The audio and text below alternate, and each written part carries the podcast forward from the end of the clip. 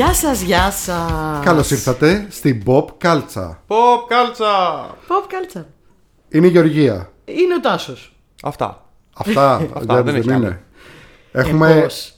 έχουμε κι άλλον έναν εδώ στην παρέα σήμερα. Έναν από τους αγαπημένους μας podcasters. Αλλά να Πραγμα- πραγματικά όντως είναι αγαπημένος μας και δεν είναι ότι ήμασταν φίλοι και γνωριζόμασταν με το παιδί και το λέμε έτσι. Αλήθεια ήταν. τον Είμαι ενοχ- πάρα πολύ Τον χαρούμενη. ενοχλήσαμε και δέχτηκε να έρθει.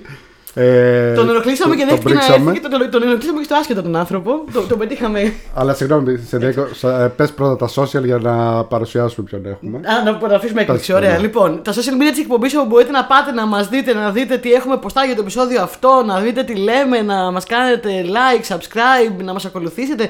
Μας βοηθάει πάρα πολύ αυτό, να μας πείτε τα νέα σας, να μας στείλετε τα. Ό,τι θέλετε να μας στείλετε βασικά. Ε, είναι το. σε σε όλα τα social media. Spotify, Google Podcast, YouTube, Facebook, Instagram, ε, WordPress, Anchor, ε, Discord. Και το facebook group μας. Και το Facebook group μας που εκεί μπορείτε να μας στείλετε τα πάντα ε, Pop Cultures Pop Cultures. Από το Pop λοιπόν, και έχουμε μαζί μας τον Κωνσταντίνο ή αλλιώς The Mythologist. The Mythologist Είμαι Γεια πάρα σας, πολύ- γεια σας. Ευχαριστώ πολύ για την πρόσκληση. Καμία ενόχληση, ήταν μεγάλη μου χαρά. Εμείς ευχαριστούμε πάρα πολύ που ήρθες Καταρχάς, αγαπώ τον τίτλο. Pop Culture, μου αρέσει πάρα πολύ. Εδώ το εμπνεύστηκε το, το παιδί εδώ ο Όσοι παρακολουθούν και τα βίντεο ή τα podcast τα δικά μου, ξέρουν ότι με τα λογοπαίγνια έχω ένα, Έχουμε ένα κι κάτι. Δεν εμείς. ξέρω τώρα αν είναι καλά ή κακά. Εσύ δεν με είναι λίγο ψιλομοιάζει καλύτερα από το κιόλας. δικό μας Μ' αρέσει πάρα πολύ το όνομα, μου αρέσει. Ε, Νομίζω- ε, έχουμε το κακό συνήθειο με τα λογοπαίγνια, δυστυχώς. Εντάξει, τώρα τα λογοπαίγνια έχω την εντύπωση ότι οφείλουν να είναι και λίγο κακά. Δηλαδή, αν κάνεις Ναι, ένα λογοπαίγνιο πραγματικά. το οποίο να είναι αυθεντικά καλό, είναι, λίγο, και- είναι και λίγο κρίμα. Αυτό Ε, νομίζω ότι είναι, είναι, είναι αλήθεια αυτό που λένε. Το, το καλό το λογοπαίγνιο το καταλαβαίνεις από τον πόνο αυτού που το ακούει. Δηλαδή, Ωραία. όταν ακού, πεις ένα λογοπαίγνιο και άλλος κάνει Πω! Φω! Εκεί νιώθεις ευχαρίστηση. Πέτυχε. αυτό, αυτό ακριβώς. Αυτό ακριβώς. Ισχύει. Λοιπόν, ο Κωνσταντίνος ή αλλιώς The Mythologist μας τον είχε ε, να πούμε ότι κιόλας να δώσουμε τα εύσημα Να πεις. στον Μπόλα. Τα ένσημα. που πρώτα μας ε, Ναι. τον πρότεινε, μας λέει ακούστε τον, θα σας αρέσει πάρα πολύ και τα ακούσαμε όλα. Όλα Ναι. Ε, έχει το κανάλι στο YouTube το The Mythologist όπου κάνει πάρα πολύ ωραία βιντεάκια ε, που παρουσιάζει έτσι πράγματα της μυθολογίας και ας πούμε και σε πράγματα όπως την pop κουλτούρα π.χ. ας πούμε στα video games, στο, σε σειρές, σε γνωστές αλλά επίσης κάνεις και το επικό podcast που λέ- ε, ξεκίνησε με την Ιλιάδα σωστά; Σωστά, σωστά. Ο πρώτος κύκλος ήταν η Ιλιάδα και τα πήραμε χρονολογικά και φέτος ασχολούμαστε με την Οδύσσια. Ναι, εγώ μέχρι και χτες άκουγα το τελευταίο επεισόδιο, μου άρεσε πάρα πολύ, το λέγαμε πριν ε, ξεκινήσουμε την ηχογράφηση και περιμένω πώς και πώς το επόμενο. Είχε ένα κενό τώρα που με είχες αφήσει λίγο τέτοιο. Γι' αυτό ήταν διπλό το τελευταίο. Ήταν διπλό επεισόδιο το τελευταίο. Ε, εντάξει, τρελαινόμαστε κι εμείς για μεθολογία γι' αυτό. Εμείς γενικά, ναι, δεν ξέρω αν ε, το ξέρεις, αλλά τρελνόμαστε στην μυθολογία. Χωρίς να είμαστε ούτε experts, χωρίς να έχουμε, είμαστε πολύ διαβασμένοι. Έχουμε μία ψύχωση. Άλλωστε και η pop κουλτούρα λίγο δεν είναι έτσι, λίγο σύγχρονη μυθολογία. Ε, ναι, ειδικά τα κόμιξ. Ειδικά τα Θε- κόμιξ, Τα ας κόμιξ πούμε, ναι. θεωρούνται η σύγχρονη μυθολογία. Δηλαδή ότι ας πούμε και καλά στο Μα είναι. μέλλον. Ε, ξέρεις αυτό, όλα αυτά με τους ήρωες και τα λοιπά γιατί βασίζονται στα παλιότερα έτσι δεν είναι; Έχω την εντύπωση ότι έχουν ξεπεραστεί πλέον. Σε μια εποχή που το The Fast and the Furious ήταν οι 10 ταινίες, δεν είμαι σίγουρος Σταμάτα ότι να τα είσαι κόμιξ. Κοινικός. Τι εννοείς, εγώ το λέω αυθεντικά. Εντάξει, πλάκα σου κάνω. Ότι χιλιάδες χρόνια από τώρα θα λένε, ξέρω εγώ, και οι αρχαίοι είχαν τον Άγιο Ντόμινικ τον Τορέτο, ο οποίος μπήκε στο άρμα του και βγήκε, ξέρω εγώ, με το άρμα από το κτίριο και κατάφερε και αυτό στο απέναντι. Έλα, πες Εντάξει, μου. πλάκα, πλάκα, όλα αυτά βασίζονται σε μ, μυθολογικά structures ας πούμε παλιών ιστοριών, γιατί το storytelling είναι κοινό. Η οικογένειά άλλου είναι Αλλά πολύ πριν σημαντική μπούμε σε στην αυτά τα μυθολογία. βαθιά, που θέλω να κάνω ερωτήσεις εγώ στον Κωνσταντίνο, πες μας που μπορεί να σε βρει ο κόσμος, τι άλλο μπορεί να κάνεις. Ε, σίγουρα, Διαφημίσου, όπως ελεύθερα. είπαμε, YouTube εδώ The Mythologist Mythologist. και στο Spotify και στις περισσότερες νομίζω πλατφόρμες που ακούει ο κόσμος τα podcast του. Εντάξει, μετά στο Instagram για πιο άμεση επικοινωνία ε, και για πράγματα που με απασχολούν σχετικά με τη μυθολογία και πιο άμεσα και τίποτα tours ενδιαφέροντα, άμα πάω σε κανέναν χώρο αρχαιολογικού μυθολογικού ενδιαφέροντος. Κάναμε την αρχή μας και στο TikTok βεβαίως. Α, βεβαίως, ε, ένα μέσο που απευθύνεται στη γενιά μας, μπορεί και όχι. Και εμείς ακόμα δεν Αλλά έχουμε. Στη- Επειδή στη γενιά σου, πιστεύω, Κωνσταντίνε. πιστεύω πάρα πολύ ότι όταν κάνεις κάτι τέτοιο που έχει σκοπό την εκλαΐκευση και τη διάδοση της επιστήμης και εκπαιδευτικά, καλό είναι να βρίσκεσαι σε όλες τις Παντού. πλατφόρμες για να μπορεί να έρθεις σε επαφή με αυτό που θες να πεις όσο περισσότερος κόσμος γίνεται και όλων των ηλικιών. Ε, εντάξει, δεν ξέρω τώρα αν θα έχει την τρομερή απήχηση, αλλά είμαστε και εκεί, μπορείτε να με βρείτε, The Mythologist και εκεί. Και μετά, αν είστε πιο παραδοσιακοί τύποι και διαβάζετε και βιβλία, έχουμε και το Για όλα υπάρχει ένας μύθος που κυκλοφόρησε τον Νοέμβριο σε συνεργασία με τις εκδόσεις Κάκτος και μπορείτε να διαβάσετε Αυτό το ήταν επιχείρημά τέλειο. μου, το για ποιο λόγο πιστεύω ότι η μυθολογία αξίζει να είναι στις ζωές μας και σήμερα, αξίζει να ασχολούμαστε μαζί της, το ότι τη βλέπουμε παντού γύρω μας και το ότι ασχολείται γενικά με διαχρονικά θέματα, συναισθήματα και καταστάσεις που απασχολούσαν ανέκαθεν τον άνθρωπο. Χάρηκα πάρα πολύ με το βιβλίο γιατί είδα και το βιντεάκι που είχες κάνει που εξηγούσες σε παιδάκι μου πώς ήταν το όνειρό σου από μικρός κάποια στιγμή να βγάλεις ένα βιβλίο. Ε, θέλω πάρα πολύ να το διαβάσω. Βέβαια, Αχ, ποιος θα μου το κάνει δώρο; Τι να κοιτάω. Τάσο, τι, ε, δεν εντάξει. πες κάτω. Λοιπόν. Έχω ψηθεί τώρα ήδη εγώ, ναι. ε, Ψήσου να το κάνεις και audiobook. Ε, α, ας κάνουμε και μια ανακοίνωση. Αποκλειστικότητα. Αποκλειστικότητα pop culture, τα ακούσατε θα, εδώ. θα κυκλοφορήσει σε audiobook. Τώρα πρέπει σιγά σιγά να βρω το χρόνο να αρχίσω να το ηχογραφώ. Τι ωραία! Τι ωραία. Ναι, μπράβο, ρε. Ναι, ναι, Όταν splendid. βλέπω τέτοια πράγματα, προσπάθειες να γίνονται στην Ελλάδα, χαίρομαι πάρα πολύ, παιδιά. Αλήθεια, δηλαδή λες και το έκανα εγώ. Δηλαδή, Όχι προσπάθεια, κατόρθωμα. κατόρθωμα βασικά, ναι, όχι προσπάθεια. Γιατί προσπάθεια είναι προσπαθώ. Απλά εδώ το, το, το έχει πετύχει ο Κωνσταντίνος. Ε, χαίρομαι πάρα πολύ γιατί αυτά είναι τα πράγματα που θα ήθελα να βλέπω πιο πολύ.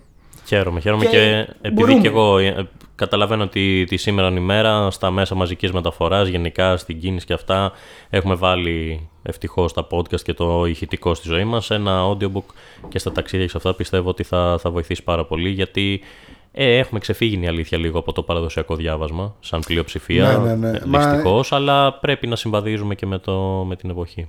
Δεν βοηθάει τους πάντες. Εγώ, ας πούμε, επειδή έχω δέπη, δεν μπορώ να κάτσω να διαβάσω ένα βιβλίο μου. Είναι πάρα πολύ δύσκολο. Δηλαδή, μετά από μία-δύο σελίδες αρχίζει, φεύγει το μυαλό μου κτλ. Αλλά audiobook, από τότε που έβαλα ας πούμε, πλατφόρμα για audiobook κτλ., έχω ακούσει πλέον πόσα βιβλία. Και η αλήθεια είναι ότι και το, το αποφασιστικό βήμα για να προχωρήσω πιο γρήγορα στο audiobook, γιατί πάνω κάτω ήταν δεδομένο θα γίνει, ήταν όταν είχα πάει σε ένα podcast της Life που ήταν ε, για την αναπηρία στην ε, μυθολογία και στην αρχαία Ελλάδα κτλ. Και, και συνειδητοποίησα ότι οι άνθρωποι με οπτική αναπηρία δεν μπορούν να έχουν πρόσβαση στο περιεχόμενο του βιβλίου. Ναι, ναι, ναι. Μα ναι, ναι, Λογικό. Τι ωραία. Έτσι, ε, τα λες πάρα πολύ καλά. Και, και έτσι είναι βασικά. Και το δέπει που λέει ο Τάσος και οι αναπηρίες, γιατί όχι. Αυτά τα πράγματα δεν έχουν μπει. Δυσλεξία. Δυσλεξία. Δεν έχουν μπει τυχαία στη ζωή μας. Έχουν μπει στη ζωή μας επειδή υπήρχε ανάγκη, υπήρχε, υπήρχε ενδιαφέρον. Ε, ωραία. Επίσης, ε, α, για όσους δεν ξέρουν το podcast, να το εξηγήσουμε και τι κάνει ο Κωνσταντίνος. Δηλαδή, ας πούμε, με την Ιλιάδα και την Οδύσσια, σε κάθε επεισόδιο πιάνει μια ραψοδία και τα λέει με δικό του τρόπο. Το είπε πάρα πολύ ωραία η Γεωργία πριν, πριν ξεκινήσουμε την γράψη. Ε, που είναι σαν τον cool καθηγητή. Βασικά είναι σαν να, σαν να- όταν το άκουσα χωρίς να ξέρω πολλά πράγματα, ε, ήταν σαν να ακούω έναν πολύ νεαρό, πολύ cool, όμως cool, όχι, όχι το παίζω cool, όντως cool καθηγητή, ο οποίος να μου τα λέει πάρα πολύ ωραία και άμεσα, σαν ιστορία, χωρίς να μου φέρει σαν να είμαι χαζ- χαζή, το οποίο είναι πολύ σημαντικό, χωρίς να μου τα Πολύ έχει σημαντικό. μασημένα και σου τα λέω σαν να είσαι παιδάκι, αλλά χωρίς να μου τα λέει και ξέρεις αυτό το βαρύ πράγμα που είχαμε στο σχολείο, το και ο Όμηρο και αυτά, να μου τα λέει πάρα πολύ άμεσα με πολύ καθημερινή γλώσσα και ήταν πάρα πολύ. Ήταν πολύ refreshing αυτό. Ναι, Πραγματικά ναι, ναι, ήταν ναι. πάρα πολύ. Εγώ αρχικά έμαθα και πράγματα. Δηλαδή, εντάξει, ήξερα ότι η Ιλιάδα, ας πούμε, ήταν ε, από τα ομερικά έπι και έχει να κάνει μόνο με τις πόσες 60 μέρες τότε του... Ε, μόνο με 60 μέρες συγκεκριμένα αλλά δεν ήξερα π.χ. ότι στην Ιλιάδα δεν προλαβαίνουν να φτάσουν μέσα στην τρία αυτό Ναι. δεν το ήξερα ήταν μια πληροφορία που πήρα από σένα κανονικά Ναι, ναι.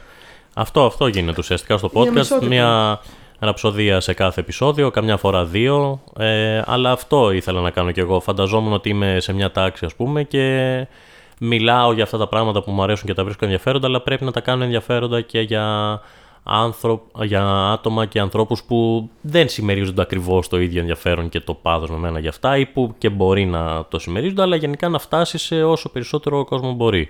Και μου βγήκε αυτό φυσικά, δηλαδή αυτός ο τρόπος του, του cool καθηγητή και μου αρέσει και σαν... ε, Είναι τέλειο, είναι τέλειο. Είναι σαν- τέλειο, δηλαδή, ναι. αν ποτέ έρθουν τα πράγματα έτσι ώστε να ξαναμπω σε τάξη, μου αρέσει να έχω αυτό το ρόλο. Ε, Εν τω μεταξύ δεν το είπα πριν έχω καλεσμένους στους γονείς μου έχουν έρθει τώρα οι Να τους οποίοι φέρουμε στην φυσικά- εκπομπή. Τι; Να τους φέρουμε στην εκπομπή. οι, οποίοι, οι οποίοι φυσικά δεν ακούνε την εκπομπή γιατί βαριούνται κτλ. Αλλά μόλις τους είπα, ας πούμε, για τον Κωνσταντίνο και το, το podcast του και τι είχαν. Αμέσως ήταν σε φάση. Α, τι ενδιαφέρον είναι αυτό. Για φέρε μας να Ναι, ακούς». εσύ. Εσύ γιατί δεν κάνεις Πώς τέτοια εννοώ. πράγματα; Ναι, εσύ γιατί δεν κάνεις. και τώρα μόλις τελειώσει η Οδύσσια, τι μπορείς να πεις, τι θα κάνεις. Αυτό θέλω Τώρα να ρωτήσω. αυτό, αυτή είναι μια καλή ερώτηση. Ε, δεν ξέρω αν Έχω πρόταση. Είναι η στιγμή να κάνω ας πούμε κι άλλο έπος, να ξεκινήσω και ένα ακόμα έπος, ας πούμε τα αργοναυτικά ή την Ενιάδα. ναι. Άνια, Ναι, εγώ ναι, αυτό θα ναι. από την Ενιάδα που Ναι. είναι η θεωρητικά η, Η συνέχεια. πνευματική συνέχεια. Ναι, ναι, Την δεν έχω Ελλάδα, ακόμα ναι. καταλήξει, γιατί αυτό θα είναι από Σεπτέμβρη, καλώς εχόντων των πραγμάτων, να τελειώσουμε πρώτα με την Οδύσσια, αλλά θα το, θα το κοιτάξω. Και έλεγα μήπως ε, κάνω και ένα podcast έτσι με πιο bite-sized πληροφορίες μυθολογίας, ε, μ, να υπάρχει δηλαδή το επικό podcast, αλλά να υπάρχει και ένα podcast μυθολογίας που θα πιάνω έτσι random θέματα που θα μου έρχονται και να τα αναλύω. Και αυτό θα ήταν ωραίο. Πολύ Έτσι, ωραίο. σαν ε, trivia, fun facts και τέτοια. Ναι, αλλά Πολύ η ωραίο. Ενιάδα του Βυργιλίου όντως είναι σαν το sequel κατά κάποιο τρόπο. Ναι. Έτσι, της ρωμαϊκής περίοδου βέβαια, αλλά έχουμε πάρει πολλές πληροφορίες, πολύ σημαντικές για πράγματα που υποτίθεται ότι συνέβησαν μετά τον επικό κύκλο και αξίζει και μου το έχουν ζητήσει και δύο-τρεις πρόσφατα κιόλας την Αινειάδα. Και, Και είναι η εγώ- αλήθεια ευκαιρία και για μένα να τη διαβάσω, γιατί προφανώς την έχω χρησιμοποιήσει ως πηγή να πάρω σκόρπιες πληροφορίες για τα βίντεο, αλλά δεν έχω μπει ποτέ στη διαδικασία να τη διαβάσω από την αρχή μέχρι το τέλος. Ερώτηση. Θα, θα ήταν μέσα στα πλαίσια του concept της εκπομπής αν μετά την Αινειάδα χρησιμοποιούσες το Βιργίλιο σαν ε, βατήρα για να πηδήξεις μετά στην Κόλαση του Δάντη; Ναι, ε, είτε ήταν είτε δεν ήταν, το, την κόλλα του Δάντη θα ήθελα πάρα πάρα πολύ να την ε, αφηγηθώ, να τη διηγηθώ σε ωραία. podcast. Θα μου Και άρεσε εμείς πάρα θα πολύ. θέλαμε, εμείς Κωνσταντίνο θέλουμε μου. και εμείς ξέρεις τι, θέλουμε να νομι- ακούσουμε. νομίζω ότι είναι πολύ καλή ευκαιρία για να δώσεις, άμα, άμα σε ενδιαφέρει κάτι τέτοιο, να δώσεις και μια πιο ιστορική χρειά στο podcast, γιατί ε, την εποχή που γράφεται η Θεία Κομμωδία, έχουμε όντως ιστορικές καταγραφές για το τι συνέβαινε τότε. Δεν είναι ξέρω σαν την Ηλιάδα που Σωστά. έγινε ξέρω, το, το 1200 π.Χ. μπορεί και περισσότερο, δεν θυμάμαι ακριβώς. Οπότε δεν έχουμε ιστορικές καταγραφές ακριβώς. Οπότε μπορεί να δώσεις ένα context που είναι πολύ διαφορετικό. Σωστά, Και αν σωστά. σα πούμε ότι αυτός ο χαρακτήρας εδώ πέρα περιγράφει τον τρίτο κύκλο, ε, θεωρητικά αντιπροσωπεύει τον ταδε ο οποίος είχε προηγούμενα με τον Τάντι. Δεν ποιο ξέρει. Θεωρώ Ε, και εγώ ευλογία το να μπορώ να επιλέξω ένα έπος ή ένα ποίημα ή ένα μεγάλο έργο της λογοτεχνίας και να μπορώ να το μεταφέρω με τέτοιο τρόπο ώστε να υπάρχουν άτομα που θα το ακούσουν γιατί ταυτόχρονα κάνω το χόμπι μου, διαβάζω κάτι που μου αρέσει και υπάρχουν άτομα που θα ακούσουν αυτό που έχω να πω και το θεωρώ ευλογία αυτό το πράγμα και όσο υπάρχει κόσμος που θα το ακούει εγώ σίγουρα θα βρίσκω έργα να το μεταφέρω. Ωραία. Αυτό είναι το ωραίο. Αυτό είναι το ωραίο. Εμείς γι' αυτό συνεχίζουμε. Ε, καλά, θα το κάναμε έτσι. Έχουμε πει. Θα το κάναμε έτσι και αλλιώς τόσο καιρό το podcast, γιατί είμαστε τώρα πάνω από χρόνο. Ε, γιατί το κάνουμε κυρίως, ας πούμε, επειδή μας αρέσει αυτό που κάνουμε. Αλλά το γεγονός επίσης ότι σε ακούει κόσμος, αυτό ακριβώς που είπες, και του αρέσει αυτό και δεν ξέρω εγώ τι και έχεις το feedback Και τον αυτό. περνάς, περνάει χρόνο μαζί σου, τον ψυχαγωγείς, τον βοηθάς, του κάνεις παρέα, τον μαθαίνεις κάτι, είτε είναι στο δικό σου κομμάτι, είτε είναι στο κομμάτι το- των ταινιών. Είναι πάρα πολύ. Αυτό που είναι ευλογία, είναι πάρα πολύ συγκινητικό. Ναι. Πάρα πολύ ωραίο.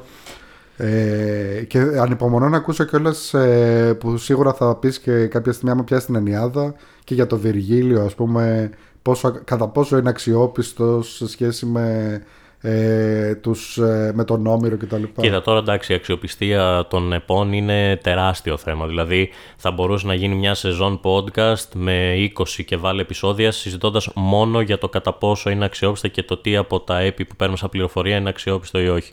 Γιατί εντάξει, δεν είναι το θέμα της σημερινής συζήτησης, αλλά μιας και πιάσαμε τα έπι, δεν είναι μ, ιστορική πηγή. Ναι, ας μα πούμε, δεν είναι η η Ιλιάδα. αξιοπιστία ο σκοπός. Έχει Ο σκοπός ιστορική είναι- σημασία, έχει Ναι. ιστορική αξία. Γράφτηκε ή συντέθηκε, εν πάση περιπτώσει, τέσσερις αιώνες μετά τα γεγονότα που υποτίθεται ότι διαδραματίζονται. Οπότε ο Όμηρος, όταν τα συνέθεσε, κατέγραψε, συγκέντρωσε ε, πράγματα τα οποία περνούσαν από στόμα σε στόμα μέσα στους αιώνες και ήταν αυτή η προφορική παράδοση. Πολλά πράγματα στην πορεία άλλαξαν, απέκτησαν θρηλυκό, μυθικό προφίλ κτλ. Αλλά βρίσκουμε ας πούμε μέσα στην Ιλιάδα και την Οδύσσια στοιχεία που δεν υπήρχαν καν στην προϊστορική περίοδο και είναι της εποχής του Μύρου που τα έβαλε μέσα, οπότε μ, ελέγχεται βέβαια ως ιστορική πηγή, αλλά Ναι. ακόμα περισσότερο όταν μιλάμε για την Ενιάδα του Βυργιλίου που είναι αιώνες, δηλαδή είναι 8-9 αιώνες μετά τον, ε, Α, Τον είναι Όμηρο. τόσο, Τον ε. Όμηρο. Ναι, ναι, Είναι ναι. τόσο. ε, εκεί πλέον μιλάμε, μ, γε- δεν μπορούμε να πάρουμε κάποια ιστορική πληροφορία για εκείνη την εποχή, μπορούμε βέβαια να το κρίνουμε λογοτεχνικά την αξία του. Ναι, και ναι, νομίζω ναι. ακόμα και Εντάξει, στην άλλωστε περίπτωση. ήταν ο αρχικός σκοπός. Η, η, η ψυχαγωγία και όχι το να τους μάθει ακριβώς την ιστορία, αλλά ήταν ψυχαγωγικό Ήταν σκοπός. η ιστορία τους, τη θεωρούσαν η ιστορία τους, Οκ. τους ε, ήρωες στην ε, Τροία τους θεωρούσαν προγόνους τους και Ναι. φαινόταν αυτό και στην τέχνη της εποχής, τις απεικονίσεις ε, των ηρώων, Εμ, αλλά είχαν σαφέστατα και ψυχαγωγικό χαρακτήρα, μαζεύονταν, ακούγαν τους ραψοδούς να απαγγέλουν τα, τις ραψοδίες, Ε, by heart επίσης, δηλαδή Ναι, ναι. Καταρχάς, Ναι. υπήρχε διαχωρισμός ανάμεσα στην έννοια της ψυχαγωγίας και της ε, εκπαίδευσης τότε. Λέει, ας πούμε, όλες θα, πω τα, θα πω τώρα την ιστορία της Τρίας. Είχε στο μυαλό του καν την αμφιβολία για το ρε, εσύ, μήπως δεν λέω τα γεγονότα ακριβώς όπως έγιναν. και θα ήταν ιδεολογική, θα ήταν ρε παιδί μου σωστό και πρέπον. Γιατί μιλάμε τώρα για εποχές που Όχι, δεν τους η ένοιαζε. καταγραφή η ίδια είναι ανακρίβη. Οπότε ενδεχομένως ήταν το ένα και το αυτό. Ναι, όχι, δεν υπήρχε εμ, η ιστοριογραφία και η ιστορία σαν έννοια και σαν ε, επιστήμη, εν πάση περιπτώσει, έρχεται αργότερα με τον Ηρόδοτο, με το Θουκυδίδη, τότε ψάχνουμε για την καταγραφή των ιστορικών γεγονότων και ο Ηρόδοτος μάλιστα που θεωρείται και πατέρας ιστορίας δεν είναι στην πραγματικότητα ένας τόσο καλός ιστορικός γιατί βάζει μέσα πολλά μυθολογικά στοιχεία. Ναι. Ο Θουκυδίδης είναι εκείνος που στον Πελοποννησιακό πόλεμο προσπαθεί να μιλήσει για την αντικειμενικότητα και τα γεγονότα έτσι όπως Την είναι. εξοπιστία Τόσους και τα λοιπά, αιώνες ναι. πριν όταν μιλούσαν για τα ομυρικά έπια από στόμα σε στόμα, όχι, ήταν ε, σίγουρα παιδευτικός ο χαρακτήρας και ψυχαγωγικός. Ε, δεν υπήρχε σαφέστατη διάκριση, αλλά σίγουρα περνούσαν καλά στις απαγγελίες των ραψοδιών. Ήταν ένα πολύ όμορφο happening, φαντάζομαι, και μάθαιναν βέβαια και την ιστορία τους, γιατί ήταν η ταυτότητά τους σε μια εποχή κατά την οποία δεν είχαν ε, την ιστορία και για να αποκτήσουν ταυτότητα, ήταν αυτό που είπα, από στόμα σε στόμα. Εν τω μεταξύ, πώς φαίνεται πόσο πολύ μας ενδιαφέρει το σημερινό θέμα. δεν το έχουμε- δεν το Πώ έχουμε ενδιαφέρει δηλώσει. του κοινούς καλεσμένους που έχουν περάσει 15 λεπτά και δεν ασχολούμαστε με το podcast. Εγώ θέλω να μάθω τώρα αυτά που λέει. Μα και εγώ θέλω να μάθω. Και τα λέγει τόσο ωραία. Θέλω να Και μου πει εγώ, κι άλλα. εγώ έχω και follow-up ερώτηση. Λοιπόν, Άντε, ο κάντε. Βυργίλιος, ο Βυργίλιος, Άντε πότε τα. περίπου γράφει την Ενιάδα; Είπε το παιδί πριν Είναι λίγο, περίπου είχες πάει για 8, τσιγάρο. 8 αιώνες, ε, 8-9 αιώνες μετά τον Όμηρο. Ωραία. Οπότε δεν έχει ακόμα ε, πώς το λένε, γεννηθεί η ιστοριογραφία σαν ενιαία όταν ο Βυργίλιος γράφει την Ενιάδα. Όχι, έχει γεννηθεί βέβαια. Έχει ξεκινήσει Α, από. Ε, και είναι και σε πολύ καλό, καλύτερο επίπεδο. Οπότε, εφόσον ε, είναι σε καλό επίπεδο η ιστοριογραφία όταν ο Βυργίλιος γράφει την Ενιάδα, μπορούμε να βάλουμε στη, στη συζήτηση σχετικά με την αξιοπιστία της Ενιάδας και τον ε, άξονα του, του κατά πόσο ο, ο Βυργίλιος ήταν ενήμερος για το τι γράφει, πώς γράφει και τι προσπαθεί να περάσει. Επειδή, αν θυμάμαι καλά, είναι και Ρωμαίος, έτσι. Ναι, βέβαια. Υπάρχει έντονο, όχι ακριβώς εθνικό, αλλά υπάρχει ένα έντονο ρωμαϊκό φρόνημα, Ναι, έτσι, σωστά. και το οποίο πρέπει κάποιος αυτό το έπος να εξυπηρετήσει, ε, να δέσει καλύτερα η, πώς το λένε, το φρόνημα τέλος πάντων το ρωμαϊκό. Η ότι- εθνική ταυτότητα, το, η προπαγάνδα, όλα αυτά βέβαια. ναι. Γιατί η τέχνη ε, γίνεται, γινόταν ανέκαθεν έτσι όχημα ε, σφυριλάτησης ας πούμε της ε, μέχρι ταυτότητας σήμερα. και της προπαγάνδας όχημα κτλ. Αλλά ναι, ο, του, η Ενιάδα του Βυργιλίου έχει ένα, μια λογοτεχνική αξία. Δεν είναι ε, για εμάς βέβαια δεν έχει ιστορική αξία, δεν μπορούμε να πάρουμε ιστορικές πληροφορίες, αλλά σίγουρα είναι ενδιαφέρον να δούμε το πώς ένας ε, Ρωμαίος της εποχής εκείνης και για ποιους λόγους γράφει αυτά που γράφει για το πώς ιδρύθηκε στην ουσία η Ρώμη. Γιατί ε, ξέρουμε ότι ο Ενίας έφυγε από την Τρία και πήγε και ίδρυσε τη Ρώμη κτλ. Οπότε σίγουρα έχει να κάνει με την ταυτότητα και το αίσθημα αυτό των Ναι, Ρωμαίων ναι, ναι, της, ναι. ε, του τι είναι να είσαι Ρωμαίος, πόσο πίσω πας στο χρόνο. Τι ωραία. Και Ε, δεν Λοιπόν, θυμάμαι. ωραία. Τώρα, εμείς σήμερα είπαμε να ασχοληθούμε λίγο με την γενικότερη μυθολογία Ναι. του κόσμου, την παγκόσμια. Πριν προχωρήσουμε, θέλεις να πούμε και για το χορηγό μας που είναι πάντα μαζί μας; Α, να πούμε για το χρόνο μας. Γιατί με διακόπτετε συνέχεια σήμερα όμως, αφήστε με να έχω ένα flow. Εγώ ήθελα να πω Μα κι τι άλλα για τον κατάσταση Ενία, είναι αλλά αυτή, ας πούμε για Σταμάτα το λίγο με τον χορηγό. Ενία. Προώθηκε πάρα πολύ. Θα, το- θα τα πούμε τόσο αέρα. Περίμενε. Έχουμε δουλειές εδώ πέρα. Αφού προώθηκε με τον Ενία. Λοιπόν, ε, ο χορηγός της εκπομπής μας, μα δεν με αφήνετε να έχω ένα flow τώρα, κατάλαβες. Είναι το Paradox. Το ξέρετε το Paradox; Το Paradox είναι από το, ένα, το μεγαλύτερο σε διάρκεια και τετραγωνικά escape room στην Αθήνα. Αγαπάμε πάρα πολύ το Paradox Project και τα παιδιά εκεί. Ε, Τρεις ώρες το κάθε escape room με πάρα πολύ ωραίους γρίφους, με πάρα πολύ με σενάριο κανονικά και πλοκή και τα πάντα και αγωνία και twist και όλας και αποκαλύψεις. Ε, είναι ένα ολόκληρο σπίτι. Escape ε, house, σωστά. Escape house και όχι 120 escape τετραγωνικά. room. 120 τετραγωνικά, ένα ολόκληρο σπίτι με όλους τους χώρους κανονικά. Ε, Κάθε χρόνο βραβεύεται. κάθε χρόνο παίρνει βραβεία, βγαίνει πρώτο ή δεύτερο στην Παγκόσμιο, Ευρώπη και, στη, βέβαια. και παγκοσμίως. Ε, και όπως μας είπε και ο Δημήτρης την άλλη φορά που είχε έρθει καλεσμένος ε, ε, η έπαυλη είναι ένα παιχνίδι που παίζεται πάρα πολλά χρόνια και παρόλα αυτά δεν σταματάει γιατί Δεν έχει σταματάει. πάρα πολύ ζήτηση και είναι πάρα πολύ αγαπημένο. Ε, μπορείτε να πάτε να κλείσετε ε, για να παίξετε στο Paradox και με τον κωδικό PopCulture είτε στο paradox.gr είτε στα τηλέφωνο που θα σας τα πει ο Τάσος τώρα για λίγο με την αισθησιακή φωνή του θα πάρετε έκπτωση από εμά. Έχουμε 20% έκπτωση Δευτέρα ως Πέμπτη και 10% Παρασκευή Σαββατοκυριακή αν βάλετε PopCulture και πάτε με την παρέα σας να κάνετε αυτό το πάρα πολύ ωραία εμπειρία και αντί να πάτε για καφέ. Να. πάρα Μπράβο, πολύ πολύ καλό. ωραία τα είπες. Είδες τι ωραία Και που τα πόσο είπα; ωραίο θα ήταν ένα escape house με μυθολογικό θέμα. Θα ήταν τέλειο. Τέλειο. Τε- Ε, Δημήτρη, Τέλειο. ακούς. Έτσι τα Δημήτρη, λέω ακούς; εγώ να υπάρχουν ε, στον αέρα, δεν ξέρω. Δημήτρη, θα, θα Ξεκινάμε κάνουμε, να τώρα κάνουμε κονές. business. Ω, Ένα για- λαβύρινθο, ας πούμε. Για κάποιο Ξεκινήσουμε λόγο μου ήρθε στο business, μυαλό ναι, ναι, κάτι ναι. φάση Tomb Raider να έχεις φτιάξει ξέρω, δωμάτιο που να είναι γνωσού. Πάλπι, έτσι. ναι, και να έχεις ψηφιδωτό και να πρέπει να πατήσεις το κουμπί για να ανοίξει. ένα- Α, λαβύρινθο και μπαίνεις μέσα και είναι Έτσι. χαμός. Εγώ το είπα τώρα. Ναι, ναι, ναι. Μετά Πολύ μ' βέβαια αρέσει. ξεφεύγουμε από το escape house και πάμε στο escape πολυκατοικία. Ναι. Αλλά, Νομίζω εντάξει, ότι εγώ ο το Δημήτρης δέχομαι. και τα παιδιά Escape στο venue Paradox είναι ικανοί μετά. να το κάνουν αυτό. Λοιπόν, για κρατήσεις για το Paradox 24 ώρες το 24 ώρα μπορείτε στο paradoxproject.gr ή στο τηλέφωνο 695 7272 369 για Αθήνα ή στο 698 99 40 866 για Πάρο. Γιατί Δεν έχουν ήσουν πολύ και στην Πάρο. θυσιακός σήμερα. Α, συγγνώμη. Συγγνώμη που δεν ήμουν θυσιακός. Ε, αυτά. Paradox Ωραία. Project. Λοιπόν, Πες μας τώρα για το θέμα που ήθελες τώρα να πεις. λ- ήθελα να πω λοιπόν το θέμα μας σήμερα της εκπομπής μας. Είπαμε να πάμε στην παγκόσμια μυθολογία, να το κάνουμε λίγο πιο ευρύ. Βέβαια τα λέμε τόσο ωραία που τώρα θέλω να κάνουμε, να κάνουμε κι άλλο μέρος. Κάποια στιγμή θα σε ξεκαλέσουμε. ε, και να, να, να πάμε γενικά στη, στη μυθολογία από όλο τον κόσμο. Δηλαδή να διαλέξουμε ταινίες, ιδέες, πράγματα που μας αρέσουν, που ξεχωρίζουμε, που έχουν ε, λίγο απ' όλα μέσα. Δεν ξέρω ποια είναι η σχέση σου με την παγκόσμια μυθολογία, παγκόσμια ιστορία και όλα τα σχετικά. Ε, Παγκόσμια ιστορία έχω κάνει στη σχολή. Είχαμε την, πολύ, την υπέροχη αυτή καθηγήτρια, τη Μαρία την Ευθυμίου, ε, η οποία συνταξιοδοτήθηκε και πρόσφατα κιόλας. Ε, που μας έκανε παγκόσμια ιστορία και μας σύστησε στις γωνιές του κόσμου και στις φοβερές ιστορίες και μυθολογίες που κρύβουν από την Αφρική, την Ασία, τη Βόρεια Ευρώπη, την ε, Αμερική, τη Βόρεια και την Νότια μέχρι και τα πιο πρόσφατα χρόνια, αλλά αυτή είναι η επαφή μου, δηλαδή αυτό ήταν δυστυχώς μόνο για ένα εξάμεινο και μετά παγκόσμια μυθολογία ό,τι κάνω στο κανάλι με δική μου έρευνα. Έχω κάνει κάποια βίντεο σκανδιναβικής, αιγυπτιακής, ιαπωνικής και πρόσφατα κάναμε και ένα αφρικανικής. Κάναμε ένα πρώτο. τι Ναι, ωραία. ναι, ναι, το είδα, το είδα. Ήταν πάρα πολύ ωραίο. Θέλω και μεσοαμερικάνικη, εμένα μου αρέσει πάρα πολύ. Βεβαίως. Εγώ είπα όσο υπάρχει κόσμος και με ακούει, δεν θα αφήσουμε τίποτα. Τέλεια. Τέλεια, τέλεια. Αν και εγώ να σου πω την αλήθεια, στο top 5 μου έχω λίγο πιο πολύ προς την ελληνική μυθολογία. Εγώ Οκ. έχω. Ναι, περίπου Ναι. κι εγώ. Ωραία. Ωραία. Οπότε Ωραία. πάμε να ξεκινήσουμε το top 5. Όπως πάντα, δεν ξέρουμε ο καθένας τι έχει βάλει, ε, τι έχει βάλει ο άλλος. Λοιπόν, και όπως πάντα, ξεκινάμε με τον καλεσμένο μας.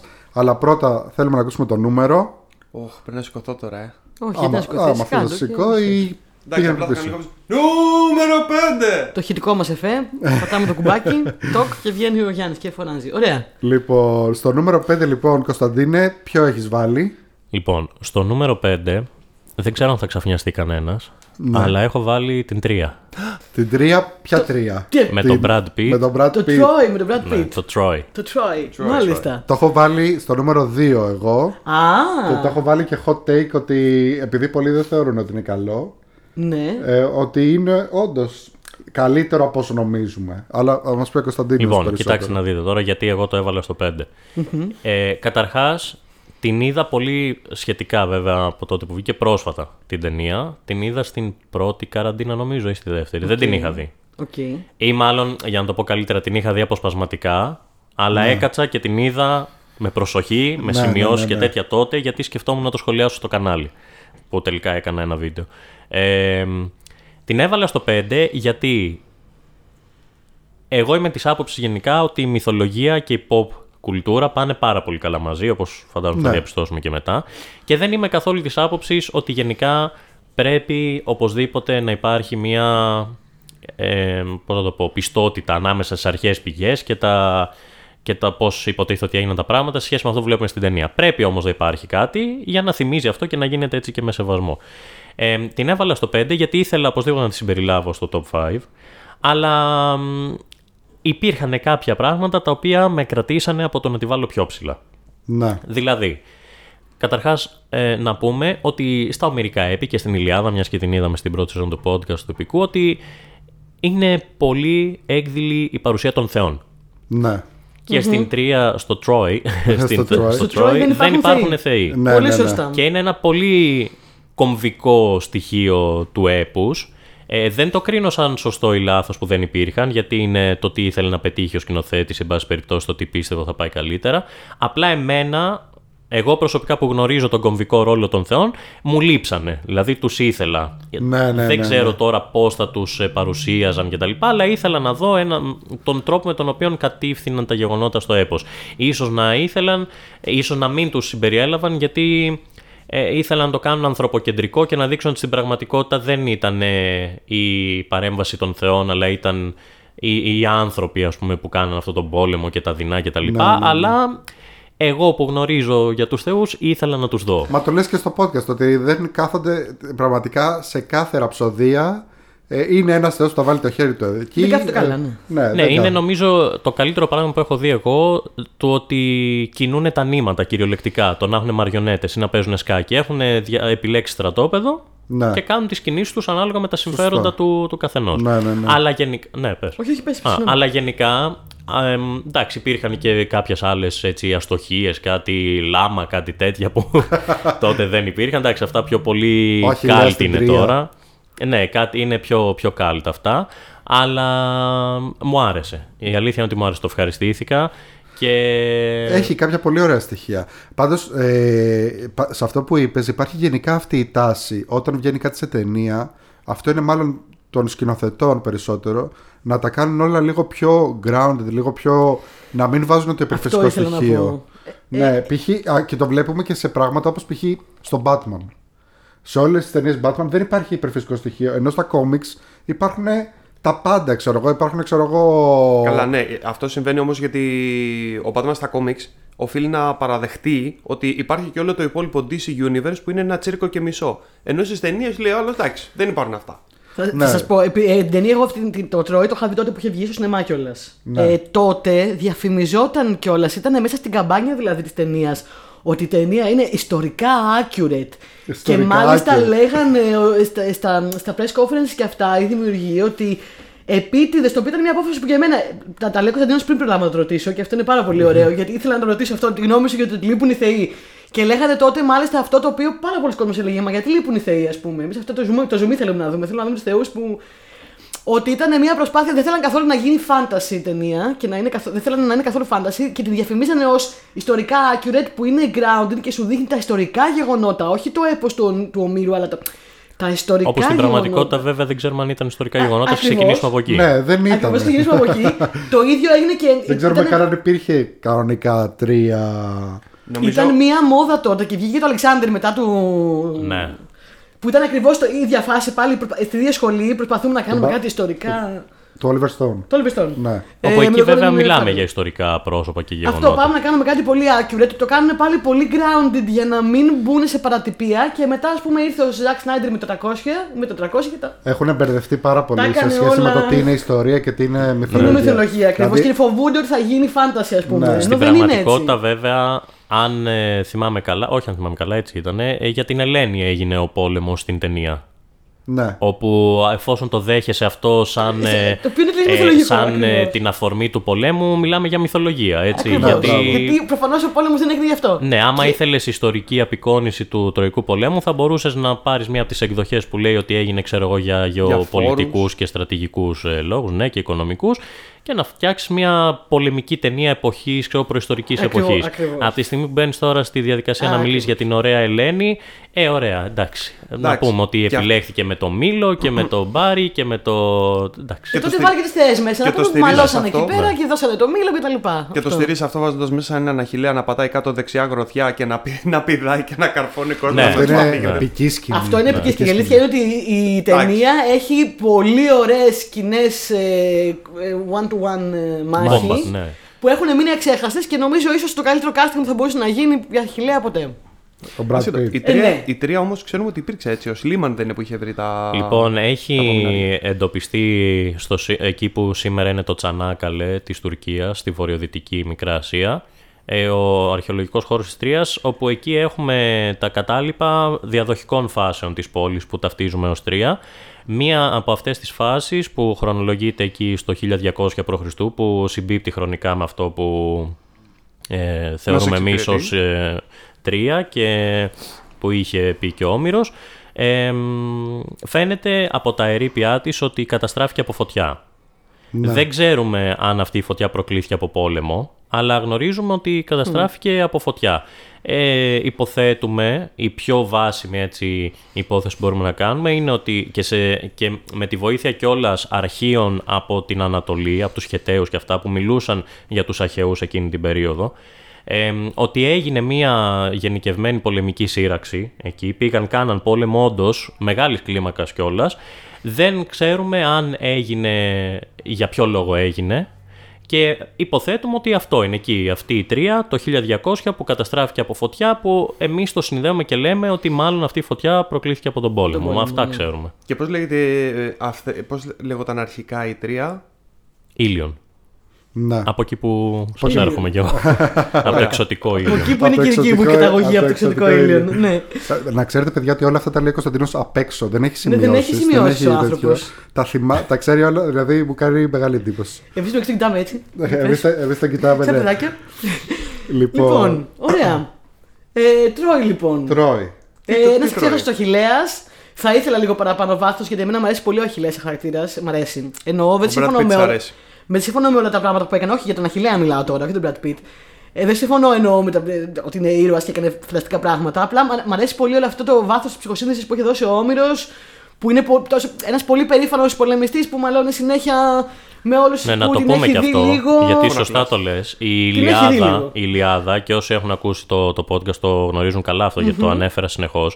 Η Ιλιάδα δεν έχει να κάνει τόσο με τον Τροϊκό πόλεμο. Η Ιλιάδα έχει να κάνει με την οργή του Αχιλέα. Δηλαδή είναι. Με τα νεύρα του με- ε, Αχιλλέα έτσι που όπως λες το και στο λέμε. Ωραία που λες στο podcast, ναι. με τα νεύρα του Αχιλέα. Αυτό, αυτό είναι το θέμα της Ιλιάδας. Δεν είναι τόσο ο πόλεμος. Γι' αυτό και δεν μαθαίνουμε για το δούριο ύπο, για το πώς ε, ε, αλώθηκε στην ουσία η Τρία. Δεν τα μαθαίνουμε αυτά στην Ιλιάδα. Εμένα μας ενδιαφέρει η οργή του Αχιλέα. Ναι, τι- που έκανε μούτρα. μπορεί να Τώρα φαντα- ε, δεν μας μιλάει ο Αχηλέας. Μπορεί να φανταστώ τον Όμηρο εντωμεταξύ και που λέτε τα έχει πάρει ο Αχηλέας και λέει θα σε λιανίσει και λέει Συγγνώμη, ε, αυτός ο Θούριο ύπο τι ήταν. Ε, ήταν ένα ξύλινο άλογο. Μπήκαν εκεί μέσα και πήγαν στη τρία. ναι, αλλά πώς δουλεύει αυτό; Έλα, ρε παιδί μου τώρα. Λοιπόν, μπαίνει ο Αχηλέα και τα Ναι. κάνει ρημάδιο. Αυτό. Σου λέω. Ε, Επίσης, θα αναφέρω εδώ πάλι που το έχω ξαναφέρει στην, στο παρελθόν στην εκπομπή. Ευκαιρία είναι να πω ένα μικρό honorable mention γιατί έχουμε ξαναμιλήσει για το Song of Achilles.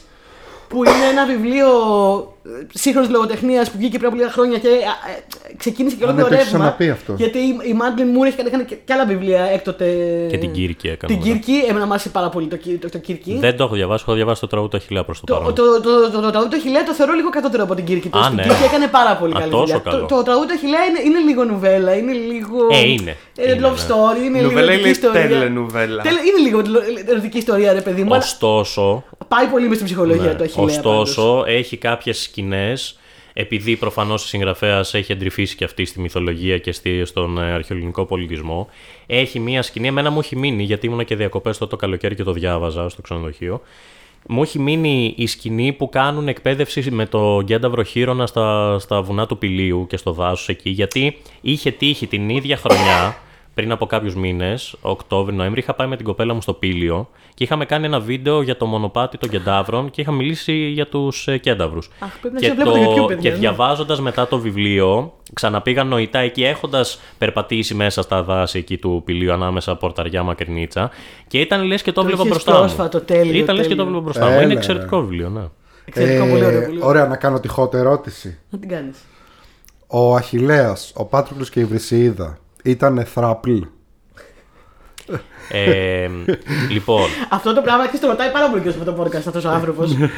Θέλει να μάθει την απάντηση. Εγώ πιστεύω πως ήταν οι τρεις τους. κοίταξε να δεις. Λοιπόν, ο Αχιλέας, καταρχάς πρέπει να πούμε ότι σίγουρα αν ήταν ε, τέτοιο ήταν bisexual σίγουρα. δηλαδη ε, γνωρίζουμε ότι πριν πάει στην Τρία είχε πάει, είχε κρυφτεί στη Σκύρο γιατί ήθελε να αποφύγει τον πόλεμο. Ε, αλλά εκεί ας πούμε έκανε, βρήκε γυναίκα, έκανε και παιδί τον νεοπτόλεμο, κανονικότατα ερωτεύτηκε μια χαρά κτλ. Πήγε μετά στην Τρία με τον Πάτροκλο τώρα συγκεκριμένα, γιατί εξ όσων γνωρίζω αυτή είναι η μόνη περίπτωση στην οποία ε, έχει συναισθήματα για άνδρα. Ε, δεν έχουμε από τον Όμηρο συγκεκριμένα περιγραφές ότι ξέρεις τα βράδια πηγαίναν στις σκηνές και κάνανε θρήσωμα εκεί πέρα με την, ε, με την τέτοια, αλλά καταλαβαίνουμε από τις περιγραφές του Μύρου και από τον τρόπο με τον οποίο ο Αχιλέας θρηνεί για παράδειγμα το θάνατο του Πατρόκλου ότι σίγουρα δεν ήταν μια απλή φιλία. Σίγουρα υπήρχαν συναισθήματα αγάπης, βαθύτατης αγάπης. Το γεγονός ότι ζητάς στο τέλος όταν πεθάνει να αναμειχθούν οι στάχτες του με τις στάχτες του, ε, του Πατρόκλου δεν είναι κάτι το οποίο το συναντάς σε μια φιλία. Ναι, είναι ναι, σίγουρα. δεν ήταν απλά πολύ καλοί φίλοι. Δεν Ναι. πίνανε μπύρες μαζί. Ναι. Το, το Ε, έχουμε ξαναπεί αυτό που λέει ο Γιάννης ότι στην ιστορία υπάρχει αυτό το να λέμε Α, αυτοί ήταν πάρα πολύ καλοί φίλοι μεταξύ τους». Λέει, Αυτές μα ρε τα- παιδιά, Ναι, αυτός ναι. ζήτησε να αναμειχθούν οι στάχτες. Ναι, αυτό είπα. Πάρα, Πάρα πολύ πολύ καλοί φίλοι. φίλοι. ναι, οκ, Ναι, ξέρω εγώ. ναι. Σίγουρα δεν ήταν μόνο πάρα πολύ καλοί φίλοι. Και Ναι. ε, βλέπουμε εντωμεταξύ αιώνες αργότερα ότι και ο Μέγας Αλέξανδρος με τον Ηφαιστίωνα ε, συνδέονται πάρα πολύ με την ιστορία του Αχιλλέα και του Πατρόκλου. Ακριβώς, ναι, ναι, ναι, ακριβώς. Ε, όπου έχουμε και εκεί κάτι παρόμοιο το θρήνο για, τον, ε, για το χαμό του Ηφαιστίωνα Ηφαιστίωνα. κτλ. Οπότε δεν γνωρίζουμε αν ήταν θράπλ. Γνωρίζουμε σίγουρα ότι ο, ο Αχιλέας είχε βαθύτατα συναισθήματα αγάπης και για τον Πάτροκλο. Και αυτό που, θα το πούμε και αυτό τώρα, αυτό που με ενοχλεί πάρα πολύ είναι ότι κάποιοι πασχίζουν οπωσδήποτε να πούν ότι δεν ισχύει αυτό. Δηλαδή Ναι, αυτό ναι, είναι ναι. κάτι που με ενοχλεί γιατί ψάχνουν να καλύψουν ας πούμε τις δικές τους ε, φοβίες και τις δικές τους τώρα ανασφάλειες Τι ωραία. ψάχνοντας Ναι, ναι, ναι. Ακριβώς. στη μυθολογία γιατί επιστημονικά τώρα αν θέλεις να κάνεις μια έρευνα δεν πας στο παρελθόν για να αποδείξεις κάτι που θέλεις να πεις σήμερα. Ναι, είναι πας, η ψάχνεις τα γνωστή δεδομένα. Αντιεπιστημονική μέθοδος. Ακριβώς. Ναι, ψάχνεις, υποτίθεται πρέπει να είσαι αντικειμενικός. Εντάξει, πλήρης αντικειμενικότητα στον άνθρωπο δεν υπάρχει, γιατί τα βλέπει τα πράγματα μέσα από τα δικά του μάτια πάντα. Αλλά αυτό πρέπει να κάνεις είναι να πας, να δεις τα στοιχεία και να τα παρουσιάσεις και όχι να πεις ότι ε, πάω να ψάξω, πάω να βρω στοιχεία για να δικαιολογήσουν ότι ας πούμε ο Αχιλέας δεν ήταν ε, πώς το λένε γκέι, ότι δεν, έ- δεν είχε ερωτικές επαφές με τον Πάτροκλο ή γενικότερα ότι οι αρχαίοι Έλληνες ήταν κατά της ομοφιλοφιλίας. Γιατί βλέπουμε ας πούμε ότι κάποιοι και στα, τα βλέπω και στα βίντεο μου από κάτω όταν είχα κάνει ας πούμε βίντεο για το Δία και το Γανιμίδη που είχαν λυσάξει από κάτω κάποιοι ε, κατάλαβα. που Φαντάζομαι. πήγαιναν ας πούμε και έψαχναν ε, νόμους και κανόνες πόλεων που τιμωρούσαν την ομοφιλοφιλία και το θεωρούσαν ας πούμε αυτό ως στοιχείο ότι οι αρχαίοι Έλληνες ήταν κατά της ομοφιλοφιλίας και δεν βλέπουν ας πούμε είναι σαν αυτό το ότι έχεις κόψει το τσιγάρο ε, σου έρχεται να καπνίσεις και πατάς στο Google ένα τσιγάρο πειράζει, ας πούμε, και βρίσκεις 99 άρθρα που σου λένε ότι, δεν πειρα... ότι πειράζει, ότι θα πεθάνεις, και ένα που σου λέει εντάξει, τώρα ένα τσιγάρο δεν πειράζει. Και λες, Α, βρήκα το λέει αυτό. αυτός, ναι. ναι. Το λες τόσο, τόσο ωραία και μπράβο που το λες και ευχαριστούμε που το λες. ναι, γιατί αυτό. βρήκα την ευκαιρία τώρα να το πω μιας και το θίξαμε. Γιατί Ναι, ναι, ναι. Ε, δεν βλέπουν, ας πούμε, κλείνουν τα μάτια στο συμπόσιο του Πλάτωνα, στη, Ναι, ναι, ναι. στις απεικονίσεις, στις ε, ομοερωτικές, στη μυθολογία που μερικές φορές όταν βολεύει η μυθολογία είναι κυριολεκτική. Κάποιες φορές όμως, όπως το Δία το Γανυμήδη, δεν είναι κυριολεκτική. Συμβολίζει, ο Συμβολίζει Γανυμήδης την, την ε, νεότητα βα- και τη βαθιά γνώση. Και... φιλία. Ναι, οκ, μπορεί, χαίρομαι πολύ, αλλά μην μου λες μετά όμως ότι ναι, αλλά όντως αυτά γίνανε έτσι που λέει στους μύθους. Ε, ναι, οκ, το γεγονός ότι υπήρχαν νόμοι που τιμωρούσαν την ομοφυλοφιλία δεν καταλαβαίνω πώς συνεπάγεται με το ότι δεν υπήρχαν Με την ίδια λογική ομοφυλοφιλικές που απαγορεύονται σχέσεις. τα αυθαίρετα και άρα δεν υπάρχουν σήμερα. Ναι, Τι δεν και τα καταλαβαίνεις; ναρκωτικά επιτρέπω, ε, απαγορεύονται, αλλά. Άρα δεν υπάρχουν. Άρα πόσο, δεν υπάρχουν. πόσο χαίρομαι που τα λες. Πόσο Ναι, χαίρομαι. τέλος πάντων, το, το θέμα ποιο είναι; Το ότι υπάρχει κόσμος ο οποίος το θεωρεί αυτό μειωτικό ή προσβλητικό. Εντάξει, και από εκεί ξεκινάνε όλα. Αυτό ήθελα να το πω. ναι, Κάνα ναι. μικρό ραντ. Συνεχίζει. Όχι, ε, ήταν, ήταν Είναι- το καλύτερο ραντ για την εκπομπή μας, Ναι, αλήθεια αυτό. σου λέω τώρα. Δηλαδή. Μας εκφράζεις Πραγματικά. απόλυτα. Τα έχουμε πει και εμείς αυτά, αλλά όχι τόσο ωραία όσο τα λες εσύ. τα έχουμε πει σε εκπομπές, απλά τα λέμε πιο χήμα. Τα λες πολύ ωραία και Ναι. μεσατωμένα μας. Εγώ είπα και για θράπλη συγκεκριμένα, γιατί θυμάμαι και από το δικό σου podcast που έλεγες ότι και η Βρυσιίδα θρύνησε πάρα πολύ το χαμό του Πάτροκλου. Αλήθεια είναι έτσι. Ναι. Λοιπόν, Λοιπόν, ωραία. ποιος θα πει επόμενο νούμερο 5. Θες να το πάμε έτσι; Να το πάμε έτσι. Ωραία. Λοιπόν, οπότε πάω εγώ. Στο νούμερο 5 μου έχω ε, μια σχετικά άγνωστη αλλά πολύ αξιόλογη βρετανική σειρά που λέγεται Atlantis. Είναι κωμωδία, δεν είναι πάρα πολύ ε, ακριβής στα μυθολογικά στοιχεία. Ε, την έχετε δει, την έχετε Την, κάνει δεν όχι; την έχω δει, την ξέρω ποια είναι όμως. Την Δεν έχω, την έχω δει εγώ. έχω υπόψη μου. Είναι ε, μια πάρα πολύ ωραία κωμωδία. Παίζει και ο Mark Addy μέσα. Ε, που- το Mark Addy το ξέρουν όλοι συνήθως από Game of Thrones ε, που έπαιζε τον Baratheon. Αλλά είναι γενικά θρυλικός Βρετανός ηθοποιός. Τον Stannis. Ε, τον, όχι, τον ε, Τον Robert. αρχικό. Τον, Τον Robert. ε, Α. τον King Baratheon. Τον Robert Α, Baratheon. OK. Ε, ε, η ιστορία με της σειράς αυτής είναι ότι είναι ένας τύπος ο Jason που είναι και καλά ο Ιάσονας στη σημερινή εποχή ο οποίος ε, κάπου πάει με ένα υποβρύχιο και κάπως ε, παθαίνει ένα ατύχημα τέλος πάντων με ένα υποβρύχιο και βρίσκεται σε ένα μυθολογικό μέρος που με ε, ανθρώπους ε, άλλης εποχής σαν να βρέθηκε ξαφνικά ξέρω, εγώ, στην αρχαία Ελλάδα ή στην αρχαία Ρώμη. Ε, με μυθολογικά στοιχεία, με τέρατα, με τον βασιλιά Μίνωα, με την βασίλισσα Πασιφάη. Α, τα έχουν βάλει λίγο έτσι μέσα. Ναι, ναι, ναι. Και ε, έχει μαζί και το βρετανικό χιούμορ, έτσι το ωραίο. Οκ. Ε, και βρίσκει και δύο συ, ε, συμμάχους ας πούμε που είναι ο ένας είναι λέγεται Πυθαγόρας δεν είναι ο Πυθαγόρας όντως αλλά είναι ας πούμε ένας ε, τύπου φιλόσοφος και ένας παλαιστής που λέγεται Ηρακλής που είναι ο Μαρκάντι Μάλιστα. Και είναι κομμωδία, λέει πιστεύω. είναι κομμωδία και είναι Ο πολύ Μαρκάντι ωραίος παίζει Ηρακλή. ο Μαρκάντι παίζει Ηρακλή αλλά όχι, Πέθανα. όχι Ηρακλή τον Ηρακλή τον ίδιο παίζει έναν παλαιστή που το λένε απλά Ηρακλή Ναι, ρε παιδί μου, αλλά Ναι. και πάλι το ρεζουμί είναι ότι έχεις Μαρκάντι να παίζει Χέρκουλες. Ναι, ναι, ναι. ναι, ναι, ναι. Ε, το προτείνω είναι πάρα πολύ ωραίο. Φυσικά δεν είναι ακριβές μυθολογικά. Κάτι Ε, καταλαβαίνω. αυτά τα έχει βάλει όλα λίγο μέσα. αλλά ότι τα πετάει όλα μέσα και τα λοιπά και έχει, έχει πολύ πλάκα. Είναι πολύ ωραίο. Έχει ενδιαφέρον και χιούμορ. Φαντάζομαι δηλαδή Ναι, ναι, ναι. κάνει και πολύ χιούμορ που απευθύνεται και στο κοινό που δεν ξέρει, αλλά και σε κοινό που ξέρει, ας πούμε. Ναι. Εγώ Οκ, αγαπώ ενδιαφέρον. βρετανικό χιούμορ. Α Ναι. πούμε, Αγαπώ π.χ. πάρα ο, πολύ. ο, ο Πυθαγόρας, ο φίλος του, ξέρω εγώ, δεν δείχνει ότι και καλά έχει μια ψύχωση α- ανεξήγητη με τα τρίγωνα. Ναι, εντάξει. Οκ, Ναι. ναι, ναι. Λοιπόν, Και αγγλικό χιούμορ. Φαντάζομαι θα είναι ένας ε, ιδιαίτερος συνδυασμός. Δεν το είχα φανταστεί ποτέ αγγλικό χιούμορ και, φιλ, ε, και έτσι δοκιμάστε, μυθολογία πιστεύω αυτής θα της σας αρέσει εποχής. πολύ. Λέγεται Atlantis. Πολύ ενδιαφέρον. Μπράβο. Ναι. Και είναι και λίγο κρυφό διαμάντι. Είναι, Το είναι. είχα ακουστά εγώ, αλλά δεν το έχω δει. Ωραία. Να πω εγώ. Για πες. Λοιπόν, εγώ στο νούμερο 5 διάλεξα, ήθελα να πάω να έχω λίγο απ' όλα από την, από την παγκόσμια μυθολογία και διάλεξα Ιρλανδική.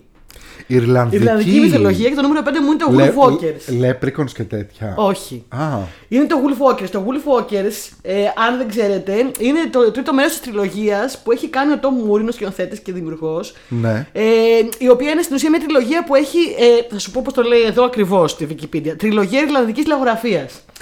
Ε, επειδή είναι Ιρλανδός, έχει πάρει τους Ιρλανδικούς μύθους, τους παλιούς Ιρλανδικούς Α. μύθους. Ε, και τους έχει και- και- δέσει μαζί με ιστορικά γεγονότα και έχει φτιάξει τρία animation movies τα οποία έχουν και πάρα πολύ χαρακτηριστικό animation. Είναι πάρα πολύ ωραίο το animation. Ε, είναι το Secret of Kells, το Song of the Sea Α, και το Full Walk. Το Wolf ξέρω Walkers. το Secret of Kells. Το Secret of Kells είναι και το πιο γνωστό του, ας πούμε. Έχει πάρει Ναι. και πολλά βραβεία. Όλα του έχουν πάρει βραβεία.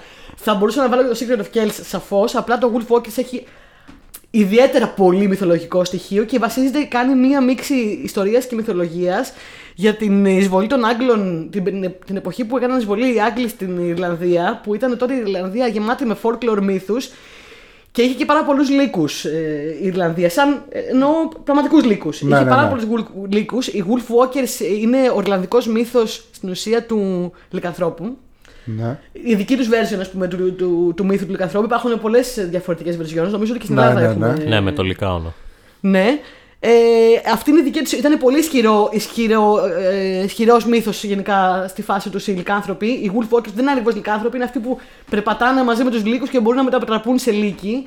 Και τότε μάλιστα που έγινε, τα πραγματικά γεγονότα ήταν όταν έγινε η εισβολή της, ε, της, των Άγγλων στην ε, Ιρλανδία. Επειδή ήταν, τους θεωρούσαν άγριους και μ, υπανάπτυκτους και ότι πιστεύουν όλο σε μύθους και παραμύθια και πράγματα τα οποία είναι χαζά και δεν υπάρχουν και δεν... όλα αυτά. Και τους υποτιμούσαν επειδή είχε πάρα πολλούς λύκους, α, πραγματικούς λύκους στο τερέν. Ε, ξ- ε, μέσα στον πόλεμο αυτό να εισβάλλουν στην Ιρλανδία, ήσαν σκοτώνουν τους λύκους πάρα πολύ. Δηλαδή από οποίο μέρες πέρναγαν, Ναι. σφάγιαζαν τους λύκους.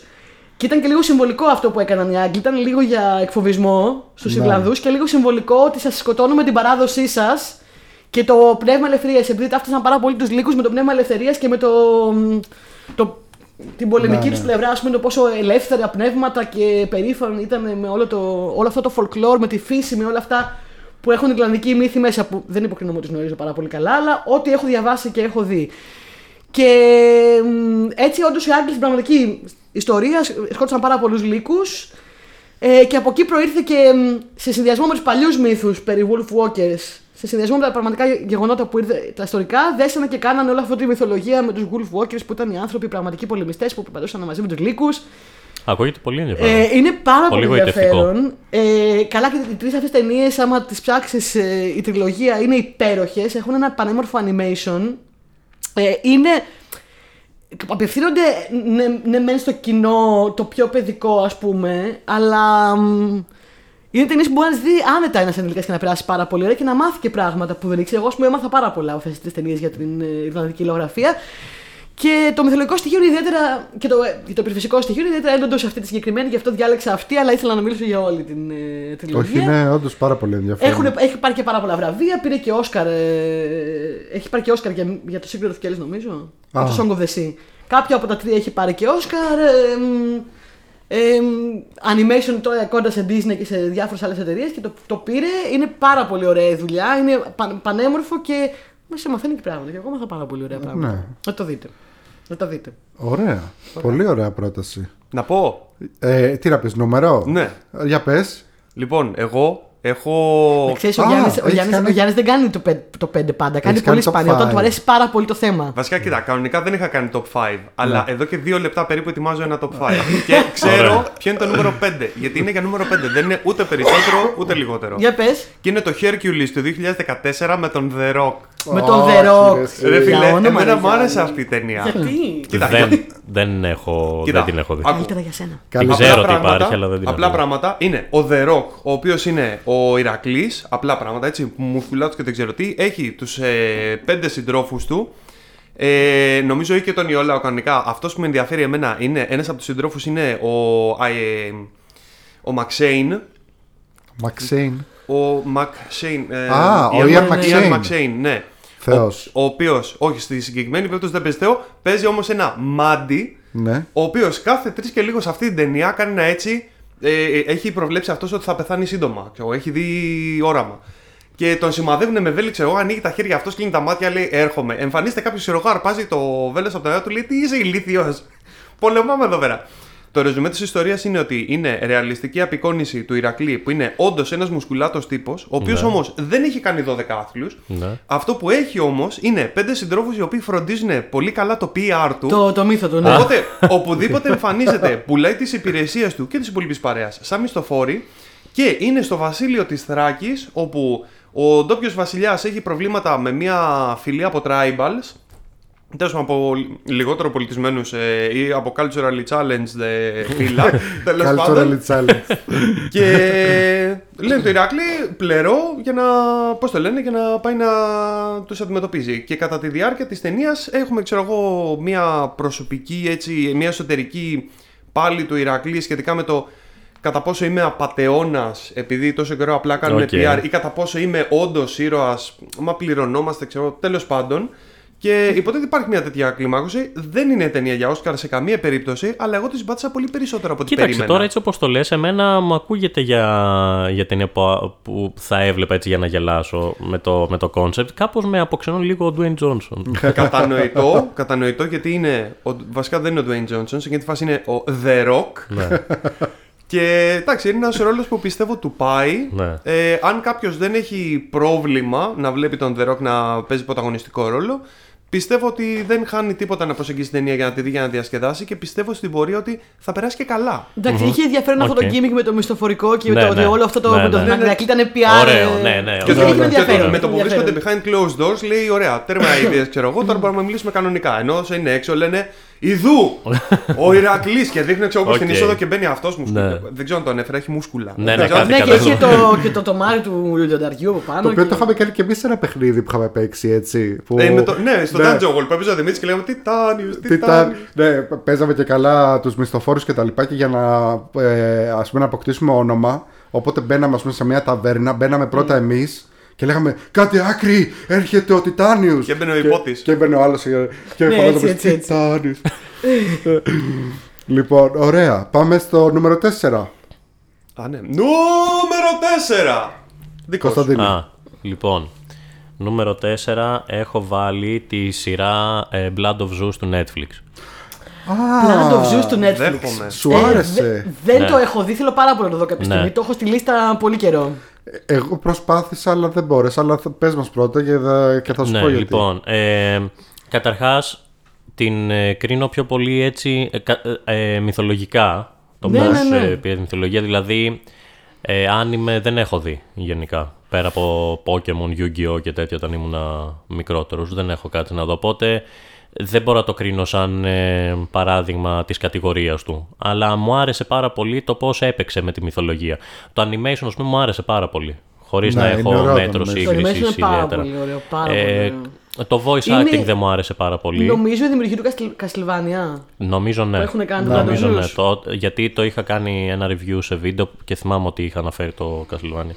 Λοιπόν, μου άρεσε πάρα πολύ το ότι παίξαν έτσι με τη μυθολογία, ε, με την ιστορία του Ηρακλή, με τον Ήρων που είναι, ξέρεις, Ήρων ήρωας, ας πούμε, έτσι, απλά πραγματάκια, αλλά ωραία δοσμένα. Μου άρεσε πολύ το artwork σε κάποιες φάσεις. Δηλαδή ήταν οι μοίρες, ε, η κλωθό εκεί με, την, κλωστή- με το νήμα της ζωής. Μου άρεσε πάρα πολύ εκείνο το σημείο, κάτι πράσινο, θυμάμαι έτσι έντονο. Με έβαλε δηλαδή στο, στο Ναι, τρυπάκι ναι, ναι, αυτό. ναι, ναι. Έπαιξε με κλασικά μοτίβα της ε, μυθολογια αλλά με τις ε, δυνατότητες που δίνει το animation για πράγματα που δεν μπορείς να δεις σε μια live Εύκολα, ναι. action ε, ταινία. Ε, και θυμάμαι, επειδή το έβλεπα για να το κάνω review στο κανάλι, πέρασα πάρα πολύ ωραία και δυστυχώς έχει αργήσει ο δεύτερος κύκλος, δεν ξέρω αν θα βγει. Αλλά... Νομίζω ότι έχουν κλείσει το συγκεκριμένο στούντιο. Ήταν του Netflix το στούντιο. Δεν ξέρω. Δεν ξέρω πληροφορίε Ναι. λεπτομέρειες. Θυμάμαι ότι Castlevania βγαίνει τελείωσε ακόμα στο όμως. τέλος, ε, είχε κάτι σαν cliffhanger σίγουρα, οπότε Θα το δούμε αμέσως, υπήρχαν δεν είναι ε, εύκολο ε, σχέδια για δεύτερο κύκλο και μου άρεσε πάρα πολύ και οι σχέσεις των θεών που ανέπτυξαν Ναι. Ε, και είχε η ιστορία πάρα της πολύ, σύρας ναι.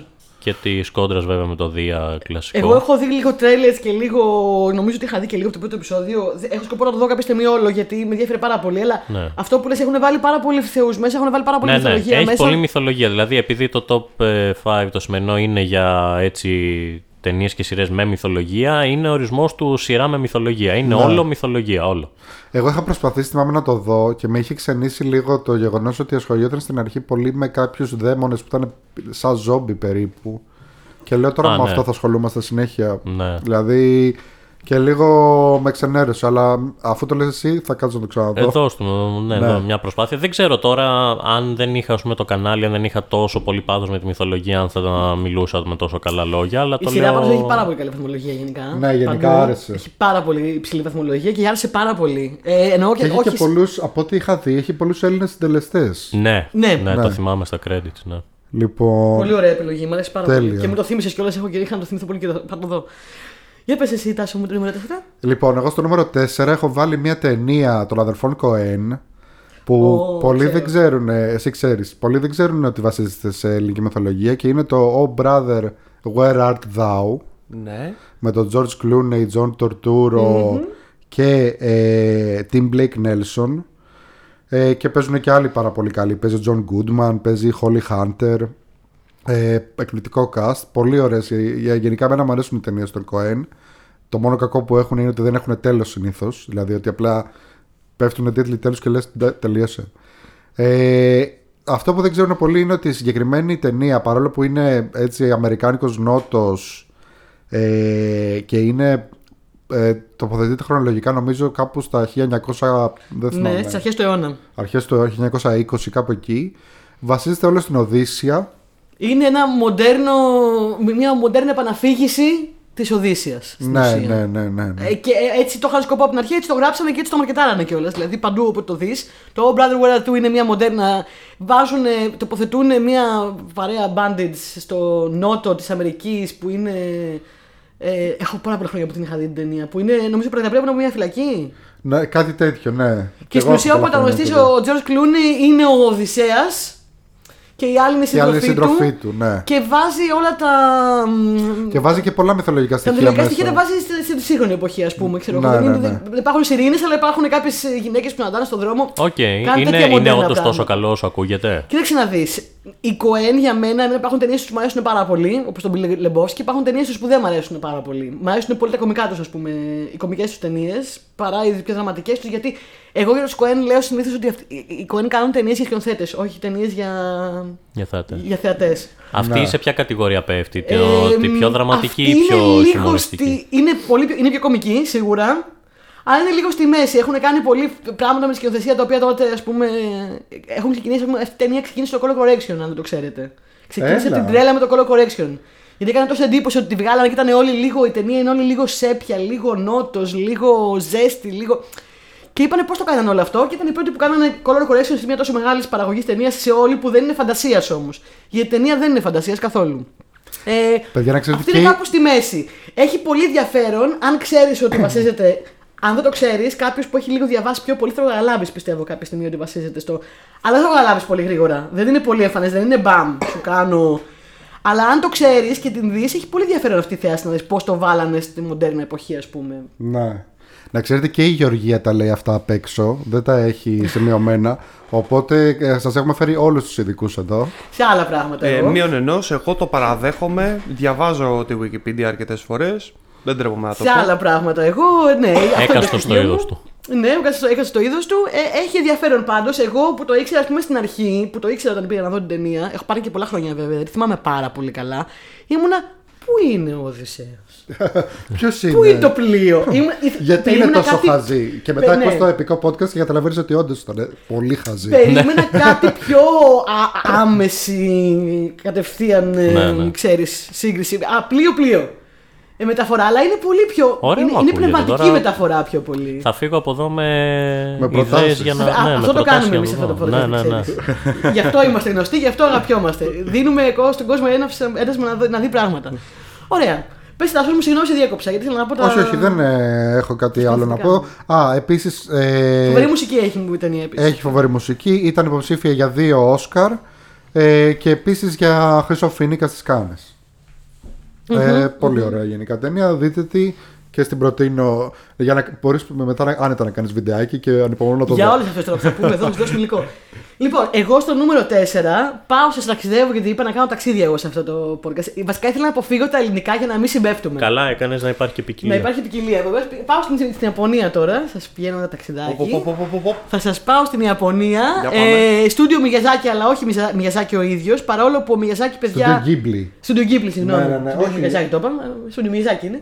Όχι, Στούντιο καλά το Ghibli. είπες, ήταν του Μιαζάκη. ναι. Ναι, ο Μιγιαζάκη, ε, αν το ψάξετε λίγο σε όλες τις ταινίες του, έχει πάρα πολλά μυθολογικά στοιχεία. Δεν ξέρω αν έχει βάλει κάποιος στο top 5. Έχει, έχει, κάθε ταινία του έχει πολύ έντονα μυθολογικά στοιχεία. Όλες όμως, ακόμα και πιο Ακούω μοντέρνες. πράγματα για πρώτη φορά. Ναι, ε, Ε, πάρα σίγουρα πολύ. μπορεί να ξέρεις Μιαζάκη από πριγκίπισσα Μονονό και μπορεί να έχεις Έχει ακουστά.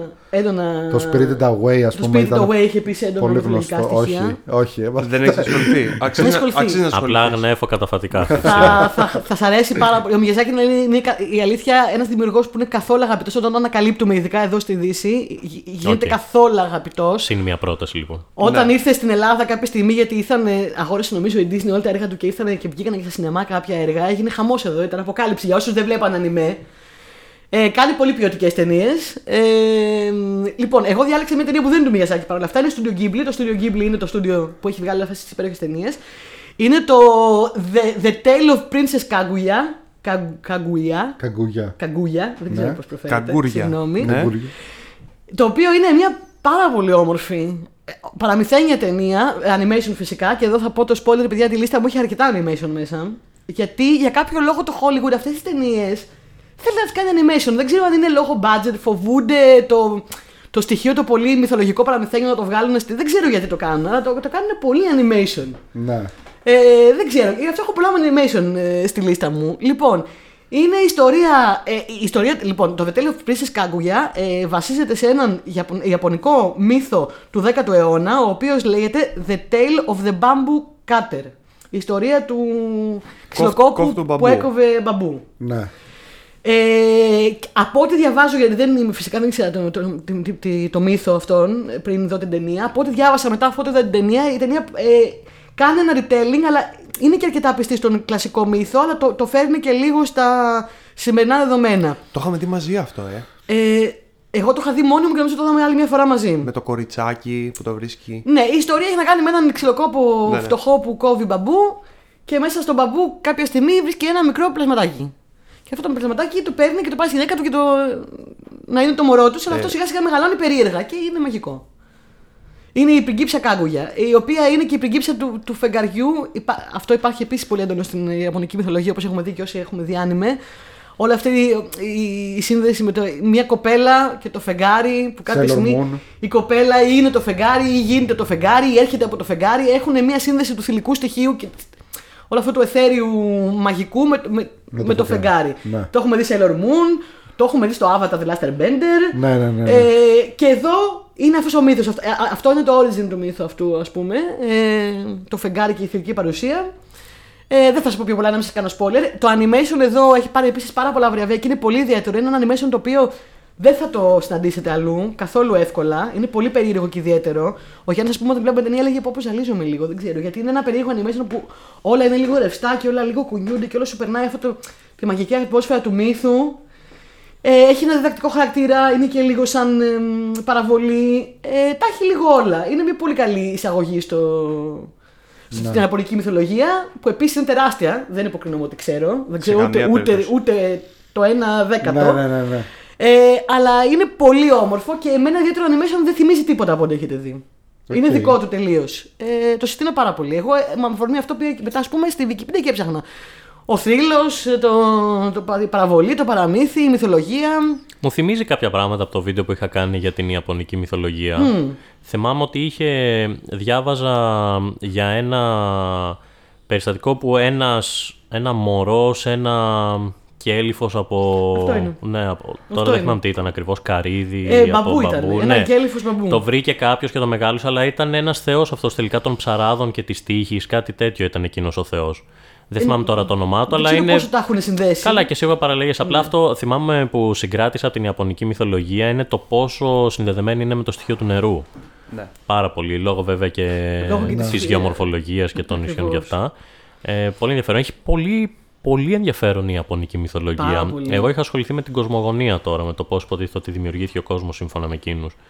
Ε, με τον Ιζανάμι, νομικό το την Ιζανάγκη και αυτά που πήγε στον κάτω κόσμο για να τη βρει, αλλά πρόδωσε, πρόδωσε την εμπιστοσύνη της και τον κυνηγούσε. Είναι μοτίβα αυτά που βλέπουμε σε πολλές μυθολογίες του κόσμου, Ναι, όπως και ναι. αυτό το περιστατικό με το ποταμό και το μωρό που βρίσκεται και στην παλαιά διαθήκη υπάρχει, νομίζω. Ε, Σαφώς, ναι. Παντού. Γενικά έχω την εντύπωση ότι πάντως η μυθολογία τους ήταν πολύ πιο, πολύ πιο πλούσια σε θέμα α, μύθων και αναφορών στην ε, χωριάτικη ζωή. Το Ναι, οποίο βέβαια. έχει, Ναι, να- έχει επίσης. πολύ να κάνει με το γεγονός ότι σε μεγάλο βαθμό η, κουλ- η κουλτούρα τους ήταν ε, Ψαράδες και γεωργοί. αγιάς σου. Οπότε μου κάνει εντύπωση κιόλας που μπορεί να βρει κάποιος έστω και έναν καλά σχηματισμένο μύθο δημιουργίας. Γιατί φαίνεται ότι σε όλες αυτές τις κουλτούρες πολύ περισσότερο ενδιαφέρονται για το εδώ και τώρα, για το ποτάμι, για τα σπαρτά, για το φεγγάρι, για τέτοια παρά για πιο ψηλά φιλοσοφικά concept όπως ας πούμε και πώς δημιουργήθηκε ο κόσμος. Ναι, εντάξει, κοίταξε. Είναι, είναι αλήθεια αυτό που λες, αλλά δεν έχει τόσο, τόσο πολύ να κάνει με το φιλοσοφικό, το βαρύ ερώτημα το από που ήρθαμε. Είναι πολύ ζωτική σημασία στις πρωτόγονες στιγμές του ανθρώπου πριν την εμφάνιση της επιστήμης να έχει μια εικόνα για το πώς έφτασε εδώ που έφτασε. Δηλαδή, δεν είναι τόσο θέμα φιλοσοφίας όπως εμείς τα κρίνουμε σήμερα, δηλαδή ε, ασχολούμαστε φιλοσοφικά με την κοσμογονία και με τη θεογονία του Ισιώδου ας πούμε και αυτά. Οι άνθρωποι εκείνοι α, ε, δι- έχοντας στο μυαλό τους αυτά τα πράγματα απαντούσαν στο ερώτημα γιατί είμαστε εδώ, ποιος μας έφερε και όχι που πάμε ακριβώς, αλλά γιατί είμαι εδώ που είμαι και τι πρέπει να κάνω. Οπότε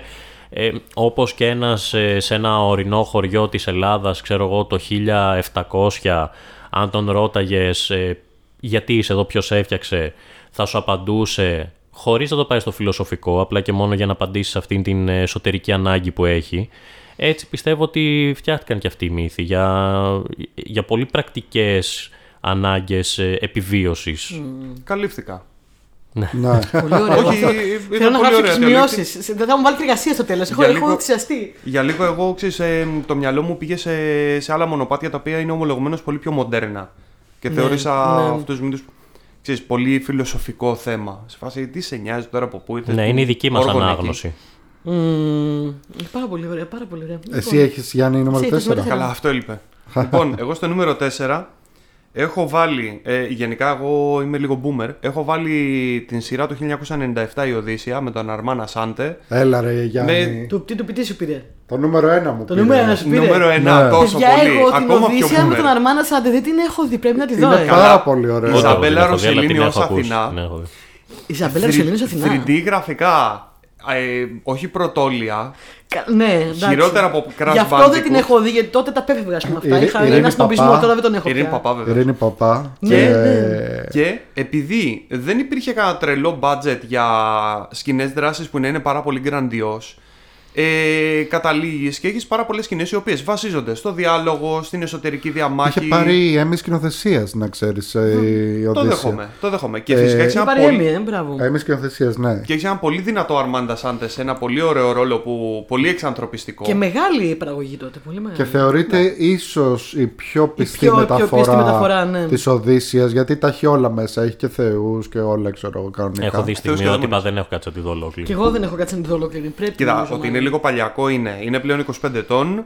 Έχει τελειώσει τη σχολή, έχει Ναι, τελειώσει το εντάξει. φανταρικό και βγαίνει στην αγορά εργασία σιγά σιγά. Κοίτα, Αυτή η εγώ σειρά- ήμουν πιο snob τότε από ότι είμαι τώρα. Ενώ τότε βλέπα περίεργα εφέ και έλεγα Α, δεν το βλέπω. Ενώ τώρα τα βλέπω με μια νοσταλγία, με ένα ενδιαφέρον πώς ήταν τα εφέ τότε, πώς τα στείνανε. Ξέρεις τι, είναι εκείνη η συγκεκριμένη Δεν με περίοδος. πειράζει. Εκείνη η περίοδος η άχαρη, το ξέρω, ναι. Είναι που εκείνη είχαν η ξεκινήσει περίοδος- τα, τα computer εφέ, αλλά Ναι. ε, θέλανε πολλά λεφτά για να τα κάνουν καλά. Και, για... Και δεν τα είχαν. Και στα games, δηλαδή, όποιος έπαιζε παιχνίδια εκείνη την περίοδο που ήταν ε, μεταβία PlayStation 1 και Ναι, θυμάται ναι, ότι ναι. ήταν λίγο αδέξια τα πράγματα τότε. Μετά έστρωσαν.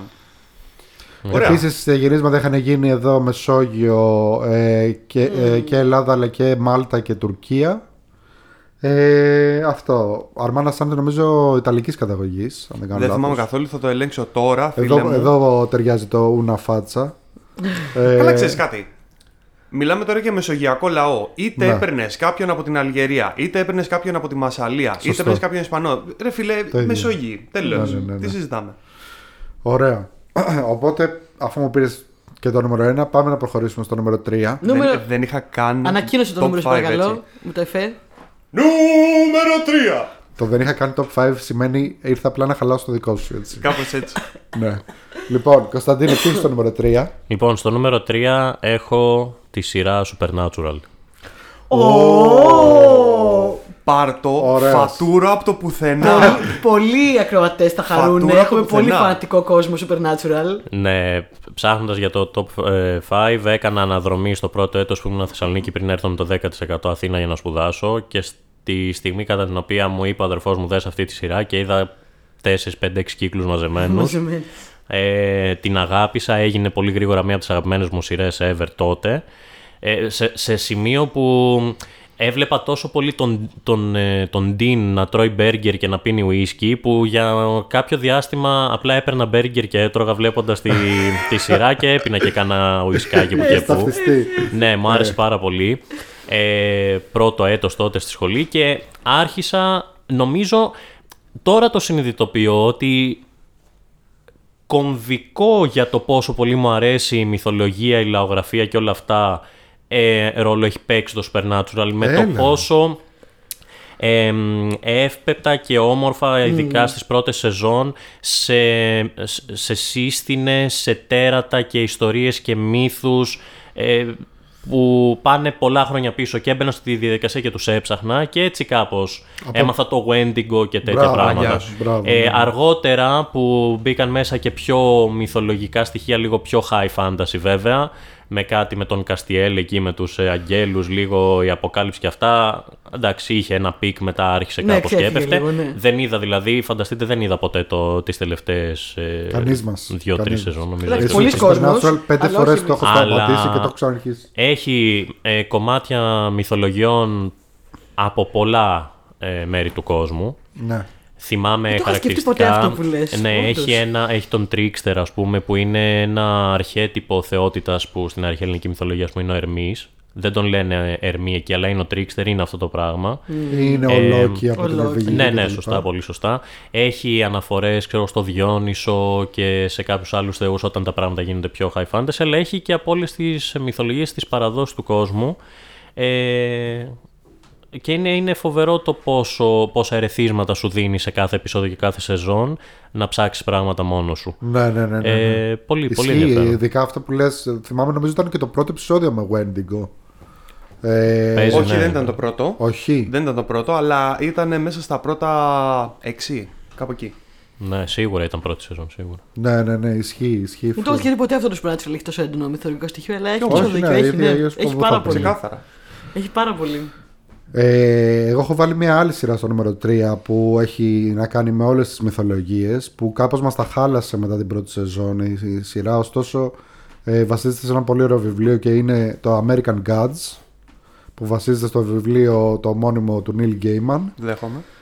ε, δεν ξέρω αν το έχεις δει Ωραίο βιβλίο το American Gods. Ναι, έχεις δίκιο πολύ. Η πρώτη σεζόν ήταν και η πρώτη πολύ σεζόν κοντά. ήταν μετά εκπληκτική ξέφυγε λίγο, μετά ναι. λίγο μας τα χάλασε στην πορεία και μετά τελικά ακυρώθηκε δυστυχώς ένα πάρα πολύ ωραίο cast μιλάμε τώρα για μια ε, ιστορία στην τωρινή εποχή αλλά που μπλέκονται μέσα θεοί από όλες τις μυθολογίες Φέρνει τους θεούς από τις μυθολογίες μαζί Το με του. γνωρίζω το concept, δεν μπήκα Αυτό. να- στη διαδικασία Ναι. να τη δω όμως. Στην Ε, ουσία μαζί με τους. Συγγνώμη, Τάσο, με τους Δεν μετανάστες που ταξιδεύουν στην Αμερική, ταξιδεύουν μαζί και οι μύθοι τους και έρχονται όλοι και ενώνονται φτιάχνοντας νέους μοντέρνους μύθους. Αυτό είναι Ναι. ναι. θέλω να πω. Αυτό μου φαίνεται πάρα πολύ Αλλά ενδιαφέρον. δείχνει πάρα πολύ, έχει αυτό το, η προσωποποίηση των ε, πραγμάτων, ας πούμε. Δηλαδή, έχεις και τους παλιούς μύθους. Π.χ. ο- ένας από τους πρωταγωνιστές είναι ο Ιαν Μαξίν που έλεγε πριν ο Γιάννης για, το, για την ταινία Hercules. Παίζει εδώ τον Όντιν. Ο οποίος Ε, συστήνει το Mr. Wednesday. Ο Mr. Wednesday, ναι, γιατί ό- όπως ε, ξέρουμε η Wednesday είναι η μέρα του Odin, Odin's Day. Odin's Day. Λοιπόν, έχει ας πούμε ε, τη θεότητα την Bilquis που είναι η η αντίστοιχη βασίλισσα του Σίβα. Έχει ξωτικά, leprechauns, έχει ε, το, θε- τη θεότητα Ανάνση που δεν έχει Ανάνση. φίλο αν θυμάμαι καλά που παίζει ο Orlando Jones. Mr. Nancy. Mr. Nancy. Ναι, έχει Τζίνι, έχει τον Αιγύπτιο θεό Thoth. Ε, αλλά έχει και μοντέρνους. Και να πούμε και τον, ε, τον Τσέρνομπογκ που τον παίζει ο. Τον Τσέρνομπογκ που παίζει ο Πίτερ Τσέρνομπογκ. Στορμάρε Peter Ο Stormare. Στορμάρε. τρομερά που είναι ο Σλάβος θεός του, του, τους σκότους και, της, ε, ε, και του θανάτου και Κυριολεκτικά του ο κακού. μαύρος θεός. Ναι. Και οι τρεις αδερφές που ήταν μαζί, πώς τη λέγανε με τον Τσέρνομπογκ. Τι ωραίο concept. Ε, έχει τη Δήμητρα από την ε, αρχαία Σωστά, ελληνική μυθολογία. Και έχει και Και νέους έχει θεούς. και νέους θεούς που είναι ας πούμε ο Mr. World που είναι ξέρω εγώ θεός της, που είναι η παγκοσμιοποίηση γενικά Αχα, σαν οκ, προσωποποίηση. προσωποποίηση, ναι. ναι. Η Μίδια. Ε, Η η Media Media που που είναι η είναι θεά της τεχνολογίας. Gillian Anderson θεά. Δεν θα της τεχνολογίας, είναι η θεά των ε, Των μέσων. media, ε, των Τον, μέσων τον μέσο, ενημέρωσης. ναι, τον mass Τον- media. Ναι. Ε, έχει τη θεό της τεχνολογίας, έχει πολλούς γενικά. τον Ανούβι και όλοι αυτοί ας πούμε εμφανίζονται. Εγώ το έβλεπα κυριολεκτικά μόνο και μόνο για να βλέπω αυτά και να, Να- ψάχνω μετά και να λέω Το, «Α, το οποίο σαν concept είναι πάρα πολύ ενδιαφέρον και πάρα πολύ ωραίο. Πάρα πολύ. Ναι, ναι, ναι. ωραίο. Ακόμα καλύτερα να διαβάσει το βιβλίο κάποιος, αλλά η, η πρώτη σεζόν έχει να δώσει και πράγματα, θέλω να πω, και οπτικά πολύ ωραία. Α πούμε, η Γκίλια Άντερσον και όλη, η προ- η- όλο αυτό το. ή, α- ή ας πούμε ο μόνος θεός και καλά της αρχαιότητας ε, που έχει επιβιώσει ε, είναι ο Βάλκαν, δηλαδή ο γνωστός μας Ύφεστος. ύφεστος επί- λόγω του πολέμου και λόγω των όπλων και τα λοιπά. Ε, μ' άρεσε πάρα πολύ ένα επεισόδιο που έχει που είναι με όλους τους Χριστούς Ναι, γιατί ε, ξέρεις, κάνει ξέρω, εγώ, 40 Χριστοί γιατί, Τέλειο. ναι, γιατί ο, ο κα- η κάθε, ο κάθε τόπος ε, πιστεύεις σε ένα δικό του Χριστό δηλαδή εμείς έχουμε ένα Χριστό που είναι πιο ανατολίτσες με, με λαχρινός κτλ. Οι Αμερικάνοι έχουν ένα πιο ξανθό Χριστό. Έχει υπήρχε ο Κορεάτης. Χεσούς, ο Χεσούς που Ναι. ήταν. ε, Μεξικανό. Μεξικανός, υπάρχει Τέλειο, ναι, τέλειο. ναι, ναι, ο Αφρικανός Χριστός που είναι μαύρος κτλ. και αν θυμάμαι καλά, αυτούς τους συναντάει στο πάρτι της Easter, ναι, η στο οποία Paris κάνει το Easter. πασχαλιάτικο πάρτι. Ναι, ναι, ναι, που είναι... Τι ωραία, τι ωραία. Ναι. Έχει ωραία στοιχεία. Ε, Έχει πολύ το, ωραία στοιχεία. το βασικό concept κιόλας, αυτό που έχει το μεγαλύτερο ενδιαφέρον πιστεύω για το, για το θεολογικό, παύλα μυθολογικό της υπόθεσης, είναι το πώς ε, πώς έχουν καταλήξει όλοι αυτοί στην Αμερική και πώς έχουν αλλάξει από την αρχική τους μορφή λόγω του γεγονότος ότι είναι εκεί πέρα στην Αμερική αποκλεισμένοι και λόγω των, ε, των, ζυ- των ε, πολιτιστικών ζυμώσεων που έχουν γίνει και υπάρχει και ένα κλου το οποίο υπάρχει στο βιβλίο που δεν ξέρω αν υπάρχει σειρά, το οποίο δεν θα το πω, θα το πω σε σένα Τάσο αφού τελειώσουμε το επεισόδιο. Δείχνει πάρα πολύ ωραία πράγματα. Ή Δείχνει, ξέρω εγώ, ας πούμε, κάποια στιγμή κάνει flashback και δείχνει στο δεύτερο παγκόσμιο ότι ο Θόρ είχε μπλακεί κάπως με τους Ναζί.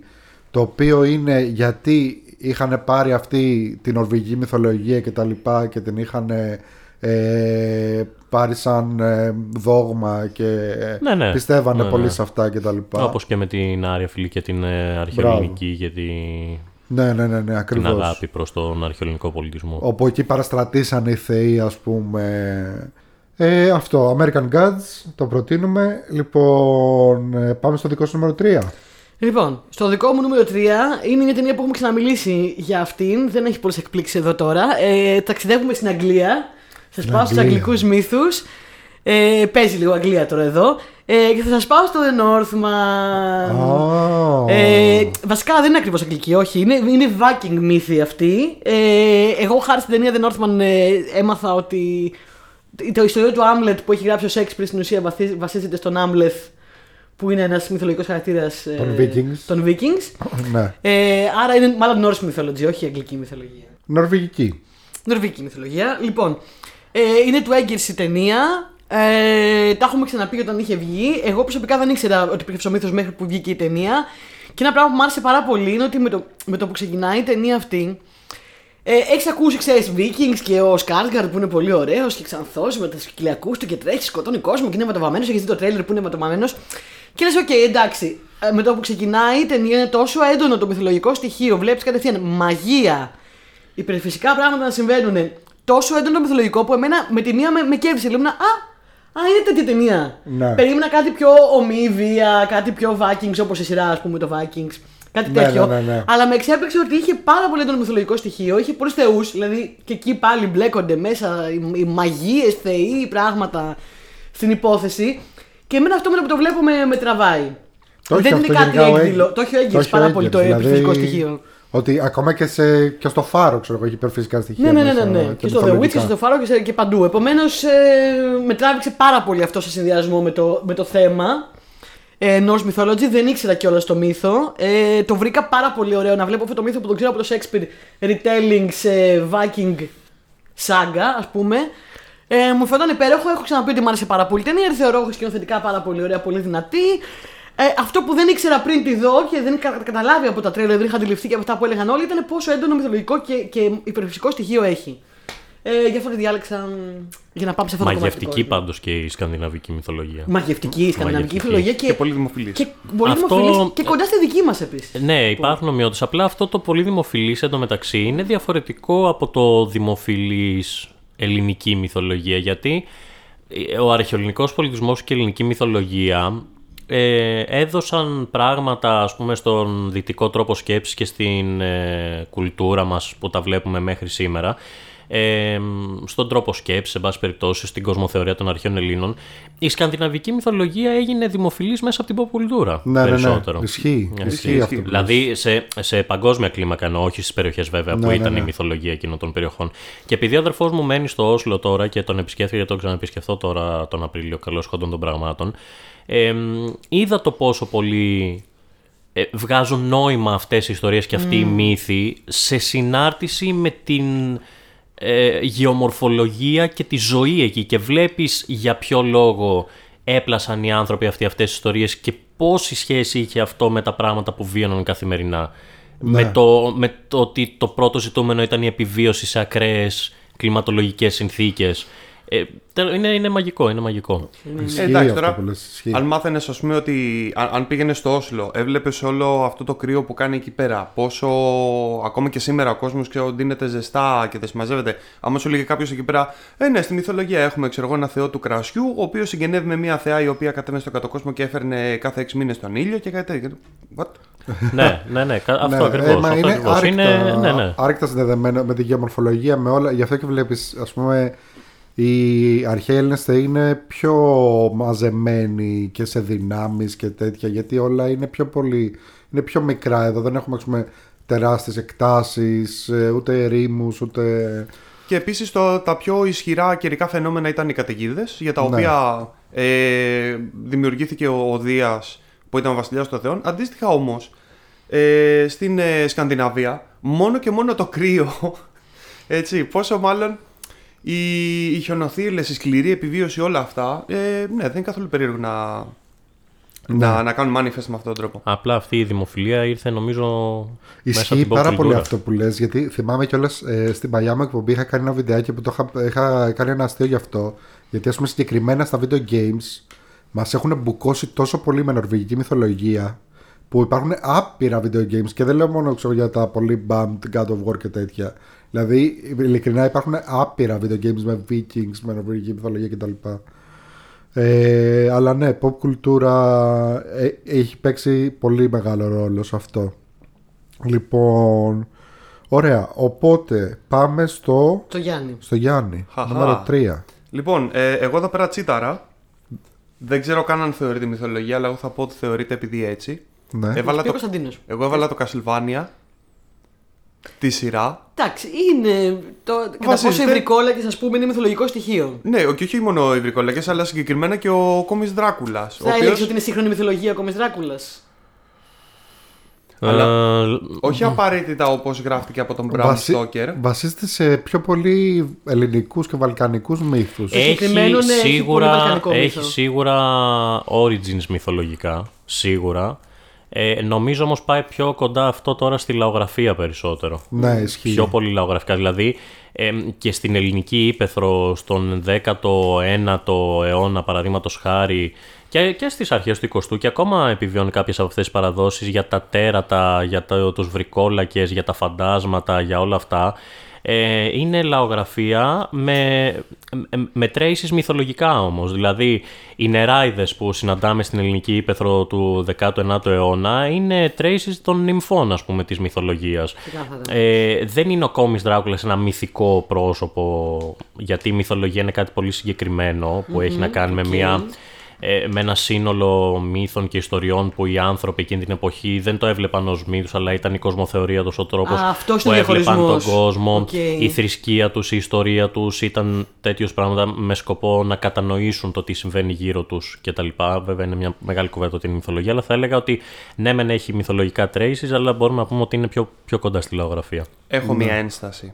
Ναι. Ξέρουμε για παράδειγμα ότι ε, υπήρξε ο, ο πρώτος βασιλιάς Αθήνας, ο οποίος όμως, όμως δεν ήταν απαραίτητα ο Κέκροπας που ήταν μισός άνθρωπος, μισός φίδι και δεν ξέρω εγώ τι. Οπότε η, η διασκευή ενός ιστορικού προσώπου σε κάτι μυθολογικό ή ας πούμε ο Ρωμήλος και ο Ρώμος. Ε, σίγουρα υπήρξε ο, Υπήρξαν οι ιδρυτές της Ρώμης ναι, και τα λοιπά. αλλά δ- δεν είμαστε και τόσο σίγουροι ότι τους βίζαξε και να. ναι, και λοιπόν, δεν αυτό συμμαζεύει. τώρα, ε, ναι, καταρχάς, για να πούμε με βεβαιότητα ότι υπήρχαν, δεν μπορούμε, μπορούμε να υποθέσουμε, αλλά για να πούμε ότι υπήρχαν πρέπει να το ξέρουμε, στην επιστήμη τουλάχιστον. Δηλαδή, το να πούμε ότι σίγουρα ξέρουμε ότι υπήρχε κάποιος, ε, ότι υπήρχαν δύο ιδρυτές της Ρώμης, δεν το ξέρουμε. Δεν υπάρχει, ας πούμε, ιστορική πηγή που να το επιβεβαιώνει. Μπορούμε να πούμε ότι πιθανόν να υπήρξε, απλά αυτό δεν είναι αρκετό για να μας το κάνει η ιστορία. Υποθέτουμε βέβαια ότι φυσικά χρονικά υπήρχε ο πρώτος βασιλιάς της Αθήνας, αλλά δεν ξέρουμε ούτε ποιος ήταν ούτε τι ήταν, δεν έχουμε δηλαδή την ιστορική πηγή. Απλά αυτό που λες πέφτει στην κατηγορία του θρύλου, αν γνωρίζαμε ότι είναι ιστορικά πρόσωπα αυτά, γιατί ε, για ιστορικά πρόσωπα που όμως απέκτησαν μυθικές και θρηλυκές ε, ικανότητες και τα λοιπά, αυτό πέφτει πιο πολύ στο θρύλο. Ο θρύλος σχέση με το μύθο πατάει περισσότερο στη γη. Είναι πιο, μιλάμε για πράγματα που όντως έγιναν, πρόσωπα που ξέρουμε με βεβαιότητα ότι υπήρξαν και απλά τους αποδόθηκαν ε, Υπερφυσικές ε, υπερφυσικές ε, δυ- δυνάμεις. Για παράδειγμα αυτό που το αναφέρω και στο βιβλίο, ο, ο θρύλος του Δάμονα και του Φιντία που είναι έτσι για τη φιλία. Ο Δάμον, ο Φιντίας ε, και μ, σαν πρόσωπα υπήρξαν ιστορικά. Απλά σίγουρα δεν έγιναν τα πράγματα ιστορικά ακριβώς όπως το βλέπουμε και γι' αυτό το ονομάζουμε θρύλο αυτό. Πολύ ενδιαφέρον αυτό. Μου ξεμπέρδεψε πολύ στο κεφάλι μου, να σου πω την αλήθεια. Σε αυτό που- τάπωσε. Εμένα, λιγάκι. εμένα δεν με Ε; βοηθάει γιατί Σε τάπωσε. μέχρι Ω. στιγμής χάνω, οπότε θα αλλάξω τακτική και θα αμφισβητήσω την ε, ιστορική εγκυρότητα της ύπαρξης του Βλάτ Τέπες. Ότι δεν Καλή υπήρξε. τύχη θα μου πεις. δεν το εν τω μεταξύ. έχω, δεν έχω εντρυφήσει απαντήσει για να σου πω, αλλά είναι ενδιαφέρον να το πάρει. ψάξω κιόλας. Λοιπόν, Κρίμα γιατί εμένα μου άρεσε το ωραία Castlevania. σειρά, Όχι, ξέρεις τι, πολύ έχω και δυνατή. εναλλακτικό. Είχα Όχι, δεν εναλλακτικό. ξέρω. Έχω, Όχι, έχω πιάνεται. πολλούς- Για μένα πιάνεται. Γιατί έχει αυτό. Μπορούμε να βάλουμε την ίδια μπρέλα από κάτω, μυθολογία, λαογραφία και όλα αυτά. Γιατί όπως είπα είναι απομεινάρια αυτών των μυθολογιών. Δεν είναι εκτός για μένα. Βέβαια, Έχω πολλούς φίλους από Ρουμανία που θα αρχίσουν να σε ψάχνουν τώρα. άμα, άμα μιλάνε ελληνικά, ίσως. Υπά- Εκτός αν τους το υπάρχει μεταφράσει και εσύ, φίλε μου. Υπάρχει και ένα ρουμάνικο εστιατόριο που είχα πάει εδώ στην Αθήνα, το οποίο έχει παντού όμως στους τοίχου. Έχει τουλάχιστον 10 ε, τέτοιο του Vlad Tepes πάνω. Ναι. ε, Α, άμα πάμε εικόνες. εκεί, θύμισε μου να μην πάρω μακαρονάδα κόκκι με κόκκινη σάλτσα. Ωραία, κοίτα. Εμένα, εγώ έβαλα το Castlevania γιατί είναι από τα πιο πρόσφατα παραδείγματα που μου αρέσουν. Ε, μου αρέσει πολύ γιατί είναι από το animation studio του Netflix, το οποίο το σχέδιο μου άρεσε πάρα πολύ. Σενάριο Warren Ellis, η πένα του Warren Ellis μου αρέσει πάρα, πάρα πολύ. Παραγωγή από τον ε, Andy Sankar, επίσης μου αρέσει πάρα πολύ. Βασισμένο στα παιχνίδια τα οποία τα πήρε και το τέντωσαν από τα αυτιά, αλλά του βάλανε μέσα περισσότερο σενάριο από ό,τι είχαν ποτέ νομίζω τα παιχνίδια. Εντάξει, είχαν, αλλά όχι τόσο πολύ. έχεις Τέλος δίκιο. πάντων, εγώ τη Έχεις χάρηκα δίκιο. πολύ τη σειρά, οπότε είπα θα το βάλω Castlevania και τέλος. Ωραία, ωραία. Πάμε στο. Νούμερο 2! Μπράβο. Πολύ ωραία, γρήγορα. Λοιπόν, Μπράβο, ε, Γιάννη, απλά πράγματα. Ηρακλής της Disney. Η Ρακλή της Α. Disney έπρεπε κάποιος να το βάλει. Ε, εγώ το έχω βάλει στο, στις ένοχες απολαύσεις. Γιατί Γιατί; ένοχη απόλαυση; Γιατί; Ε, για, Είναι γιατί... το αγαπημένο από το αγαπημένο Εγώ μου. περήφανα το λέω. Για... Κοίταξε, και εγώ περήφανα το λέω, αλλά δεν- σίγουρα δεν μπορείς να το πεις ε, ότι ήταν, ξέρω εγώ, μυθολογικά. Ότι ήταν ακριβές μυθολογικά. Ε, Εντάξει, προσπάθησε. Καλά, δεν μας Εντάξει. νοιάζει και τόσο. Αρχ- Όχι, αρχικά, δεν φίλε ήταν μου, ακριβές, ναι. έχεις, Προσπάθησε. έχεις άλλο παράδειγμα στη μοντέρνα ε, κουλτούρα που να υπάρχει τόσο καλή απεικόνηση της έννοιας του χορού; Δηλαδή, κυριολεκτικά εμφανίζονται τρει-τέσσερι σάσι Ισχύει, κυρίε οι ισχύει οποίες αυτό χορεύουν που λες. και τραγουδάνε. Ισχύει, Και ναι. πόσο ωραίο στην αρχή που ξεκινάει και είναι από το, από το, από το πιθάρι το animation και βγαίνει και είναι πολύ ε, ε, αισθητικά πολύ κ- κοντά, ας πούμε. Όχι ακριβώς. Καταρχάς είναι όλα iconic πλέον. Είναι- είναι όλα iconic πλέον. Είναι iconic. Και είναι στους πιο απολαυστικούς villains ο Άδης. Τέλειος. Ε, ο Άδης είναι τέλειος. τέλειο. Και μάλιστα με τη χαρακτηριστική φωνή του ηθοποιού, τώρα δεν θυμάμαι δυστυχώς το όνομά του που πέθανε Αχ, είναι ο- πρόσφατα. Τζουμάς. Α, ναι, ο Τζούμα. Ναι. Ο Α, Κωνσταντίνο. στα ελληνικά λες. Ναι, Στα ναι. ελληνικά. Ναι, Και δηλαδή έχει Λαζόπουλος στο- iconic. iconic. ναι. Ε, Ε, πρέπει να φορέσω αυτή την μπλούζα. Έχω, Και μια- έχω, ρουβάς. έχω, έχω μπλούζα με τον Άδη. που γράφει αλήθεια. Eternal Evil. Εμένα, ρε παιδιά, να σου πω την αλήθεια. Τι, τι, τι; Ρουβάς Παπακαλιάτη ήταν ο Ηρακλής. Στα ελληνικά. Ηρακλής Ρουβάς. νομίζω ήταν ρουβάς. Νομίζω ήταν Ρουβάς. Ο Πριν- Ρουβάς είναι- ήταν σίγουρα ο. Πώς το λένε, ο Κουασιμόδος. Δεν ξέρω αν τον πήρε Α, και για Ο τον Ρουβάς Ηρακλή. ήταν- Ο Ηρακλή Κάτσε, θα πρέπει το να βρω. ήταν Παπακαλιάτη Ρουβά, κάποιος έτσι πολύ μεγάλο. Θα το ψάξω όνομα. τώρα. Πριν δύο εβδομάδες, κάποιοι φίλοι του καναλιού μου κάνανε ένα δώρο, μου στείλανε και ήταν ένα Funko Pop Άδη.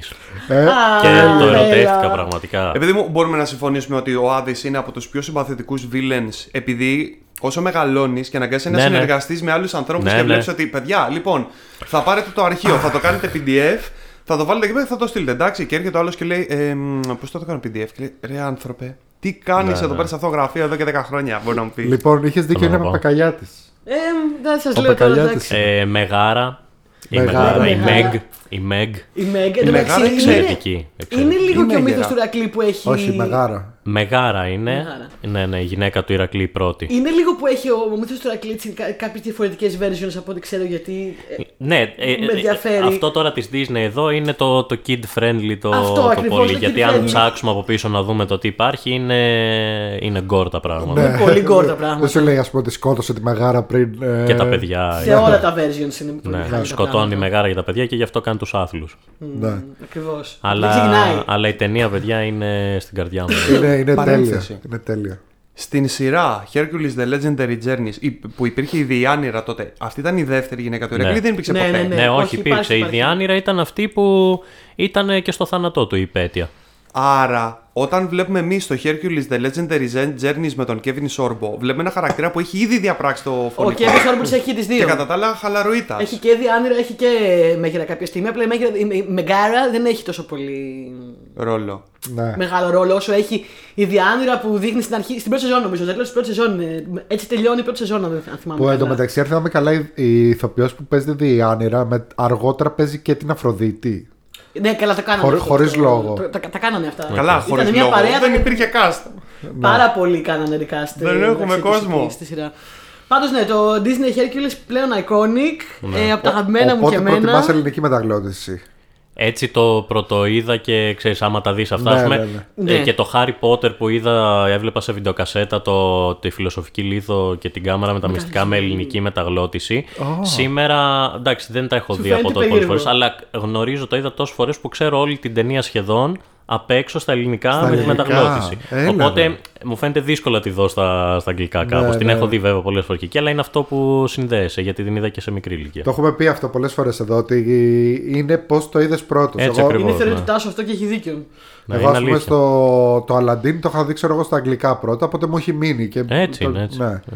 Λοιπόν, ωραία. Πολύ ωραία. Οπότε πάμε. Εγώ το έχω πει το δικό μου νούμερο 2, ήταν η 3. Εγώ λέω, θα πω Ναι. πολύ γρήγορα επειδή τα έχουμε ξαναπεί για αυτή την ταινία πάλι. Εγώ στο νούμερο 2 έβαλα Green Knight. Green Τα έχουμε πει Knight. πολλές φορές για αυτή την ταινία. Αρθουριανή μυθολογία, αγαπάμε εμείς Αρθουριανή, αυτό πολύ. ναι, μυθολογία, αγγλική εκεί πιο ξεκάθαρα. Ωραίο και αυτό. Ε, Εμένα μου άρεσε πάρα πολύ το Green Knight ότι πήρε το μύθο. Είναι πραγματικά ένα είναι τραγούδι, είναι, πώς είναι ποίημα. Είναι ποίημα. Έτσι το Green Knight. Ποίημα είναι, ναι. Originally. Και αν θυμάμαι καλά, ε, και ίσως και ο και ο Κωνσταντίνος να μας πει, είναι πολλά διαφορετικά ποιήματα από τα οποία βγαίνει η ιστορία του Green Knight. Σωστά. Ναι, ναι, Οκ, βέβαια. οκ. Ναι, ναι. Ενδιαφέρον, ναι. Ναι. Ναι. Ε, μ' άρεσε πάρα πολύ που σε αυτή την ταινία το πήρε και κράτησε όλα τα υπερφυσικά στοιχεία, αλλά το πήρε και γύρισε λίγο το μύθο τούμπα. Και α- αντί να βλέπεις τη συμβατική ιστορία του ήρωα που πάει και πετυχαίνει σε όλα και τα κάνει όλα τέλεια και μετά είναι επιτυχημένος, βλέπεις ένα ανάποδο ας πούμε ταξίδι ενηλικίωσης, journey και η- η- ηρωοποίησης που μονίμως αποτυχάνει, μονίμως τα πάει χάλια σε όλα, είναι σχεδόν λίγο αντιπαθητικούλης, αλλά τελικά με κάποιο τρόπο πάλι το ταξίδι στο πάει ανάποδα για να πάει στην ίδια εφητερία. Ήταν πολύ ενδιαφέρον αυτό για μένα. Σκηνοθετικά, αριστοτεχνικά, λογοτεχνικά και δεν ήξερα για- καθόλου για Αλλά το και, μύθο. και σαν φωτογραφία είναι. Σαν φωτογραφία τέλεια. είναι απίστευτο. Ε, οι ερμηνείες είναι φοβερές και δεν ήξερα το μύθο και έμαθα και από σένα πολλά που ήξερες και, την και μου πε- είπες κάποια πράγματα τότε. Και την περιμέναμε και πολύ την ταινία έτσι. Ήταν Ε, έτοιμη χρόνια. Εγώ ε, βε- ε, με αφορμή την ταινία πήγα μετά και ψάχνα στο YouTube ας πούμε βίντεο να μου αναλύσουν το μύθο και όλα αυτά και αυτό πάντα μου αρέσει να συμβαίνει και τα έχουμε ξαναπεί για την ταινία. Μ' άρεσε πολύ όλο αυτό το... η αντιστροφή του ταξιδιού του ήρωα. Ναι, ναι, ναι. Το Πολύ Hero's ωραία. Journey. Πολύ ωραία. Εσύ Γιάννη. Κάθεστε. Για Θα πες. είμαστε. The Mummy. The Mummy. Ε, κοίταξε να δεις. Τι, Ωραία. Ήτανε, τι, ωραία. ήτανε- θα σου πω. Ήταν το πρώτο πράγμα που ήθελα να βάλω στη λίστα και το ψάξα. Ναι. Και είδα ότι δεν έχει πάρα πολλά μυθολογικά στοιχεία. Δεν με νοιάζει. Έρχομαι προς υπεράσπιση όμω να πω ότι η μουμιοποίηση είναι ξεκάθαρα κάτι το οποίο έχει μυθολογικές προεκτάσεις. Ξεκάθαρα. Γιατί ξεκίνησε σαν έθιμο από τη μυθολογία Ναι, ναι. την ναι. Αιγυπτιακή. Οπότε Και- μπορούμε να το πάρουμε έτσι. Εφόσον μιλήσαμε προηγουμένως για το γεγονός ότι δεν μπορούμε να αποδείξουμε ότι κάποιοι υπήρχαν, αλλά υπάρχουν καταγραφές. Υπάρχει καταγραφή για τον Imhotep. Απλά δεν ήταν. Υπάρχει- δεν Για έχει τους καμία φαραώτες σχέση με εσύ το. τώρα. Για, Όχι. ε, ε, συγκεκριμένα για τον. ε, Ο χαρακτήρας Imhotep ήταν Imhotep ιερέας. υπήρχε. Αλλά δεν έχει καμία σχέση η ιστορία του με αυτή που βλέπουμε στην ταινία. Ναι. Δεν με Και νοιάζει. η- το είδος μουμιοποίηση δεν ισχύει αυτό που δείχνουν. Ούτε υπάρχει χαμουνάπτρα η πόλη των ε, νεκρών κτλ. Ο Που είναι Γιάννης πάει με την κάλτο εδώ ρε πα- παιδί. πάρα πολύ ωραία. Εμένα μου αρέσει πάρα πολύ. Είναι από τις αγαπημένες μου ταινίες. Ρε φίλε, είναι μούμιες. Ναι, όχι, δεν πετύχανε το μύθο. Έχει ναι, και κάτι βγάλανε θεούς, πράγματα δεν από τη κοιλιά έχει. τους. Έχει, ας πούμε, Δεν έχει το. κάτι θεούς που ξυπνάνε. Ναι, έχει τον Imhotep και την ε, Αξουναμούν, τα οποία Ανάξι- σαν ονόματα. Αναξινιάμουν. έχουν- Ναι, έχουν φορεθεί πολύ στο παρελθόν. Δεν ξέρω αν είναι αυθεντικά, αυθεντικά ή αν απλά είχαν αναφερθεί. Αμούν ε, είναι ο ήλιος νομίζω στη, στα Αιγυπτιακά. Ναι, αυτή ήταν, ξέρω εγώ, η, Αυτή πώς ήταν είναι, η η- εκλεκτή του ίδιου Ανκσουναμούν. Η... Ναι, ήταν η Φαραέσα. εραστής του Φαραώ, ας πούμε, Οκ. την οποία ε, βάτεψε ο Ιμωτέπ. Και... Που ήταν ιερέας και προδώσανε το Φαραώ και τους καταράστηκαν θεοί και δαίμονες. Αυτά που λέτε τώρα, παιδιά, είναι ταινία ή αληθινή μυθολογία; Αυτή επειδή είναι- Δεν είμαι Η πολύ. μία Αυτή είναι μίξη. η ταινία. Μία μίξη. Οκ. Ε, γενικότερα, σαν μυθολογία το πετάμε το Mummy, αλλά σαν ταινία είναι πάρα πολύ ωραία. Οκ. Ό,τι Δεν ήμουν διαλέγω ποτέ εγώ το πολύ πετάμε, φαν ρε και φίλε. έτσι Ο άλλο δεν- είπε εδώ πέρα, ξέρω Όχι, εγώ. απλά σου λέω επειδή το ψάξα, γιατί ήταν και εμένα το πρώτο που ήθελα να βάλω. Ξέρω, αλλά- Ε, εμένα δεν με νοιάζει. Έχει, τον, ε, έχει μέσα τον Brendan Fraser που είναι ημίθεος. Πιάνει για μυθολογία τέλος. Μυθική μορφή μου λέει. το- Μυθική στο μορφή. Hollywood. είναι στο απόγειο των δυνάμεων δέχομαι. του. Το δέχομαι. Λοιπόν, ωραία. Πάμε στο. Πες, πες μας. Πες το το μεγάλο νούμερο. Νούμερο 1. Κωνσταντίνε. Λοιπόν, Οχ, νούμερο 1. πάμε. Ούκαν λάβει παρά του μη έχοντο. Δεν το Ω, περίμενα. Δεν το σκέφτηκα ναι, το ποτέ. δέχομαι. Έχει δίκιο. Ισχύει, ισχύει. Ναι. Μπορούμε να πάμε σπίτια μας. Ισχυρό. Μας τα Και, έπωσε όλους. και ντροπή μας που δεν το Δεν σκεφτήκαμε. το σκέφτηκα, παιδιά, αν έχει τόσο δίκιο. Ου, καλά, είχαμε Δυστυχώς το Ούκαν Λάβη Παρατουμέχοντο είχε την ατυχία να πέσει σε πολύ ελιτιστικά αυτιά. Γιατί όταν Όπως- ακούσαν όλοι ελληνικό South Park, ε, ε, ε, μύρλα. Εν τω Νομίζω μεταξύ, χρόνια αργότερα ότι- είδαμε ένα-δύο επεισόδια και ήταν κάτι Τα ωραίο. έχουμε ξαναπεί Εγώ- αυτά. εγώ είμαι- Νομίζω εγώ ότι είμαι ήταν από μπροστά την αυτούς. εποχή του. Ήταν Είναι πολύ μπροστά την την εποχή του. Εγώ ήμουν από αυτούς που τότε, όπως είπε η Γεωργία, ήμουν ψιλοσνόμπ και τέτοια και ήμουν σε Κι φάση. εγώ. Ε, είχα δει ένα-δύο επεισόδια και ήμουν. Ε, εντάξει, ε, μ' αρέ- εγώ, βλέπω, εγώ βλέπω South Park και είμαι καλύτερος κτλ. Αλλά όντως τελικά είναι πάρα πολύ ωραίο. Αν είχε προλάβει την εποχή του YouTube το Who Can Love Is, που ήταν νομίζω εκεί- λίγο πριν. Αν την είχε προλάβει και αυτό ήταν μια ε, YouTubeική σειρά από ανθρώπους έτσι σαν εμάς που τα, τα ξεκινάνε να τα κάνουν μόνοι τους και είχε βγει, μπορεί να συνεχιζόταν μέχρι σήμερα. Ισχύει. Δηλαδή ήταν πολύ ισχυρό. Και Συμφωνώ. γιατί δεν το ξανακάνουν ένα reboot; ένα Συμφωνώ. remake, ένα κάτι, να Ναι, μην ναι. συνέχεια. Ε, τι να πρώτο πούμε τώρα. Να πούμε ότι καταρχάς ε, είναι πολύ πιο κοντά στη μυθολογία, ενώ δεν φαίνεται, από πολλές άλλες Ναι, ναι, ναι. ναι, σειρές ναι. και ταινίες που ε, ασχολούνται με τη μυθολογία. Δηλαδή, και είναι ε, η, η σειρά η οποία μας ε, σύστησε το Μένιπο Ναι. και την ιστορία με τον Ερμή και τον Χάροντα. Που έπρεπε να μεγαλώσω αρκετά και να ασχοληθώ με τη μυθολογία και τη, τα αρχαία κείμενα για να δω ότι όντως αυτό το πράγμα ήταν. Ότι υπήρχε ο ότι Μένιπος υπήρχε κτλ. στους νεκρικούς διαλόγους του Λουκιανού ο Μένιππος, ο οποίος δεν είχε όντως να δώσει τον οβολό για να περάσει απέναντι και δεν μπορούσε να πεθάνει. Είναι, τι να πούμε, για την ευφυΐα με την οποία χρησιμοποιήθηκε αυτό το concept για τη σάτιρα, την πολιτική και την κοινωνική, για μ, την, τη- Θυμάμαι σαν τώρα το πρώτο επεισόδιο με τις τελετές παράδοσης παραλαβής των Υπουργείων από την παλιά θρησκεία στη νέα. Στους, στους Αγίους. Ναι. Και που, περ- και που περνάει από, Από- το λογιστήριο ναι. και λέει: Δεν γίνεται, έχετε εκκρεμείς υποθέσεις. Πρέπει να Σαν κλείσει η ακούω την υπόθεση Ρώμα Μένιππος». ναι. Σαν ακούω την Ρώμα ναι στον Κισέ από πίσω που είχε δώσει τη φωνή της. Τι θέλετε κύριε, ας πούμε. Τι θέλετε, δεν μπορείτε να κλείσετε ταμείο. Υπάρχει πρόβλημα στην υπόθεση Μένιπο. δηλαδή το θυμάμαι. Μένιπος. Με Τέλειο. τον Άγιο Πέτρο και τον Άδη. Ναι, ναι, ναι, ναι. Ε, πάντρεμα κλασικής μυθολογίας με τη μοντέρνα μυθολογία. Γιατί η ελληνική γραφειοκρατία δεν μπορεί να μου πεις ότι δεν αποτελεί. Είναι μια μέρος οδύσσια, θα μοντέρνας έλεγε κάποιος. Είναι μια μυθολογίας. Οδύσσια.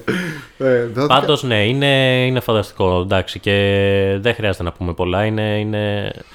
Ναι. Μαεστρικά είχε δοθεί τότε η σάτυρα. Ζήσεις Ρούμπο. Μα είναι είναι πολύ Μένιπος. φίλος μας. Μας ο και το Ζήσης. Μένιπος. Ε, Μουζουράκης. ε, Ναι, ναι, Μένιπος. Μένιπος, ναι. Σωστά. Λοιπόν, εντάξει, Και πάρα πολύ. Ερμή ε, Γιάννης Αρακατσάνη. Ναι, Σωστά. ο Γιάννης Αραγκατσάνης είναι λατρεία μου εμένα προσωπικά. Όπου στο βίντεο που είχα κάνει για το Καν Λάβει παρατομία έχοντος και γράφαν από κάτω στο σχόλιο ότι το είχαν κόψει γιατί επικρατούσε αυτή η άποψη ότι το κόψαν και δεν άρεσε. Ο Γιάννης είπε ότι απλά έκανε τον κύκλο της η σειρά και τελείωσε. Δηλαδή δεν είναι ότι τους Ότι έχει σκοπό πιέσανε. να την τελειώσει έτσι απλά. Οκ. Ναι. Ε, Ο οποίος επίσης κάνει τρομερά βίντεο στο YouTube. Βέβαια, πλέον, βέβαια. Ο Σαρακατσάνης. Ναι, ναι, ναι. Δηλαδή, δείτε τον. Ε, να τον φωνάξουμε επίσης. Λοιπόν. Τους κυνηγάμε όλους, κάνουμε να γίνουμε stalker, τους κυνηγάμε, τους φωνάζουμε. τους λέμε, Έλα στην. Όχι, είμαι πολύ περήφανη για τους υπέροχους καλεσμένους που είχαμε μέχρι τώρα. Ε, λοιπόν, τι- πού είμαστε, στο νούμερο 1 είμαστε. Εσύ το έχεις πει. Εγώ το Στα έχω έχουμε πει και πάρει- ήταν η Οδύσσια του. Στα έχουμε κλέψει όλα. 1947, Ναι. Πολύ ωραία. Εγώ λοιπόν θα πάω για το νούμερο 1 μου σε ένα μέρος που δεν είχα ιδέα για τη μυθολογία του. Θα πάω σε μια Disney ταινία που κανονικά θα ήταν το Hercules, αλλά δεν έβαλα τον Ηρακλή γιατί σκέφτηκα ότι θα τον έχει βάλει σίγουρα κάποιος άλλος. Οπότε Ναι. είπα να μην συμπέσουμε. Και πήγα στην όντως αγαπημένη μου ταινία Disney, γιατί είναι όντως η αγαπημένη μου ταινία Disney. Πολλές ταινίες Disney έχουν μυθολογικά στοιχεία και το Λαντίνι που την- το λατρεύω έχει τα jeans και όλα αυτά. Αλλά εμένα η, πιο- η, πιο, η ταινία που έτσι με, με έχει τα τελευταία χρόνια μου έχει τόσο πολύ αρέσει και, και από πλευράς οπτικά είναι πανέμορφη, αλλά και από- η μυθολογία με συνάρπασε, δεν, δεν είχα ιδέα. Είναι το Μωάνα. Μωάνα. Μωάνα το έχω ξαναβάλει νούμερο 1 και σε άλλη λίστα νομίζω. Είναι το Μωάνα και η πολυνησιακή μυθολογία. Πολυνησιακή μυθολογία. Στην πραγματικότητα. Μαωρί. Ωραία επιλογή, ωραία Ναι. επιλογή. Ναι. Στην πραγματικότητα ξεκίνησαν με το, με το σκοπό να κάνουν τον Μάουι ναι. και τη δική- καθαρά πολυνησιακή μυθολογία. Μια ταινία που να βασίζεται στα κατορθώματα του θεού Μάουι που ήταν λίγο τρελάκιας, λίγο τρίξτερ, αλλά λίγο και πολύ δυνατός και έκανε και. Είναι ένας πολύ γκρίζος θεός. Έκανε και καλά και κακά. Αλλά είναι αγαπητός.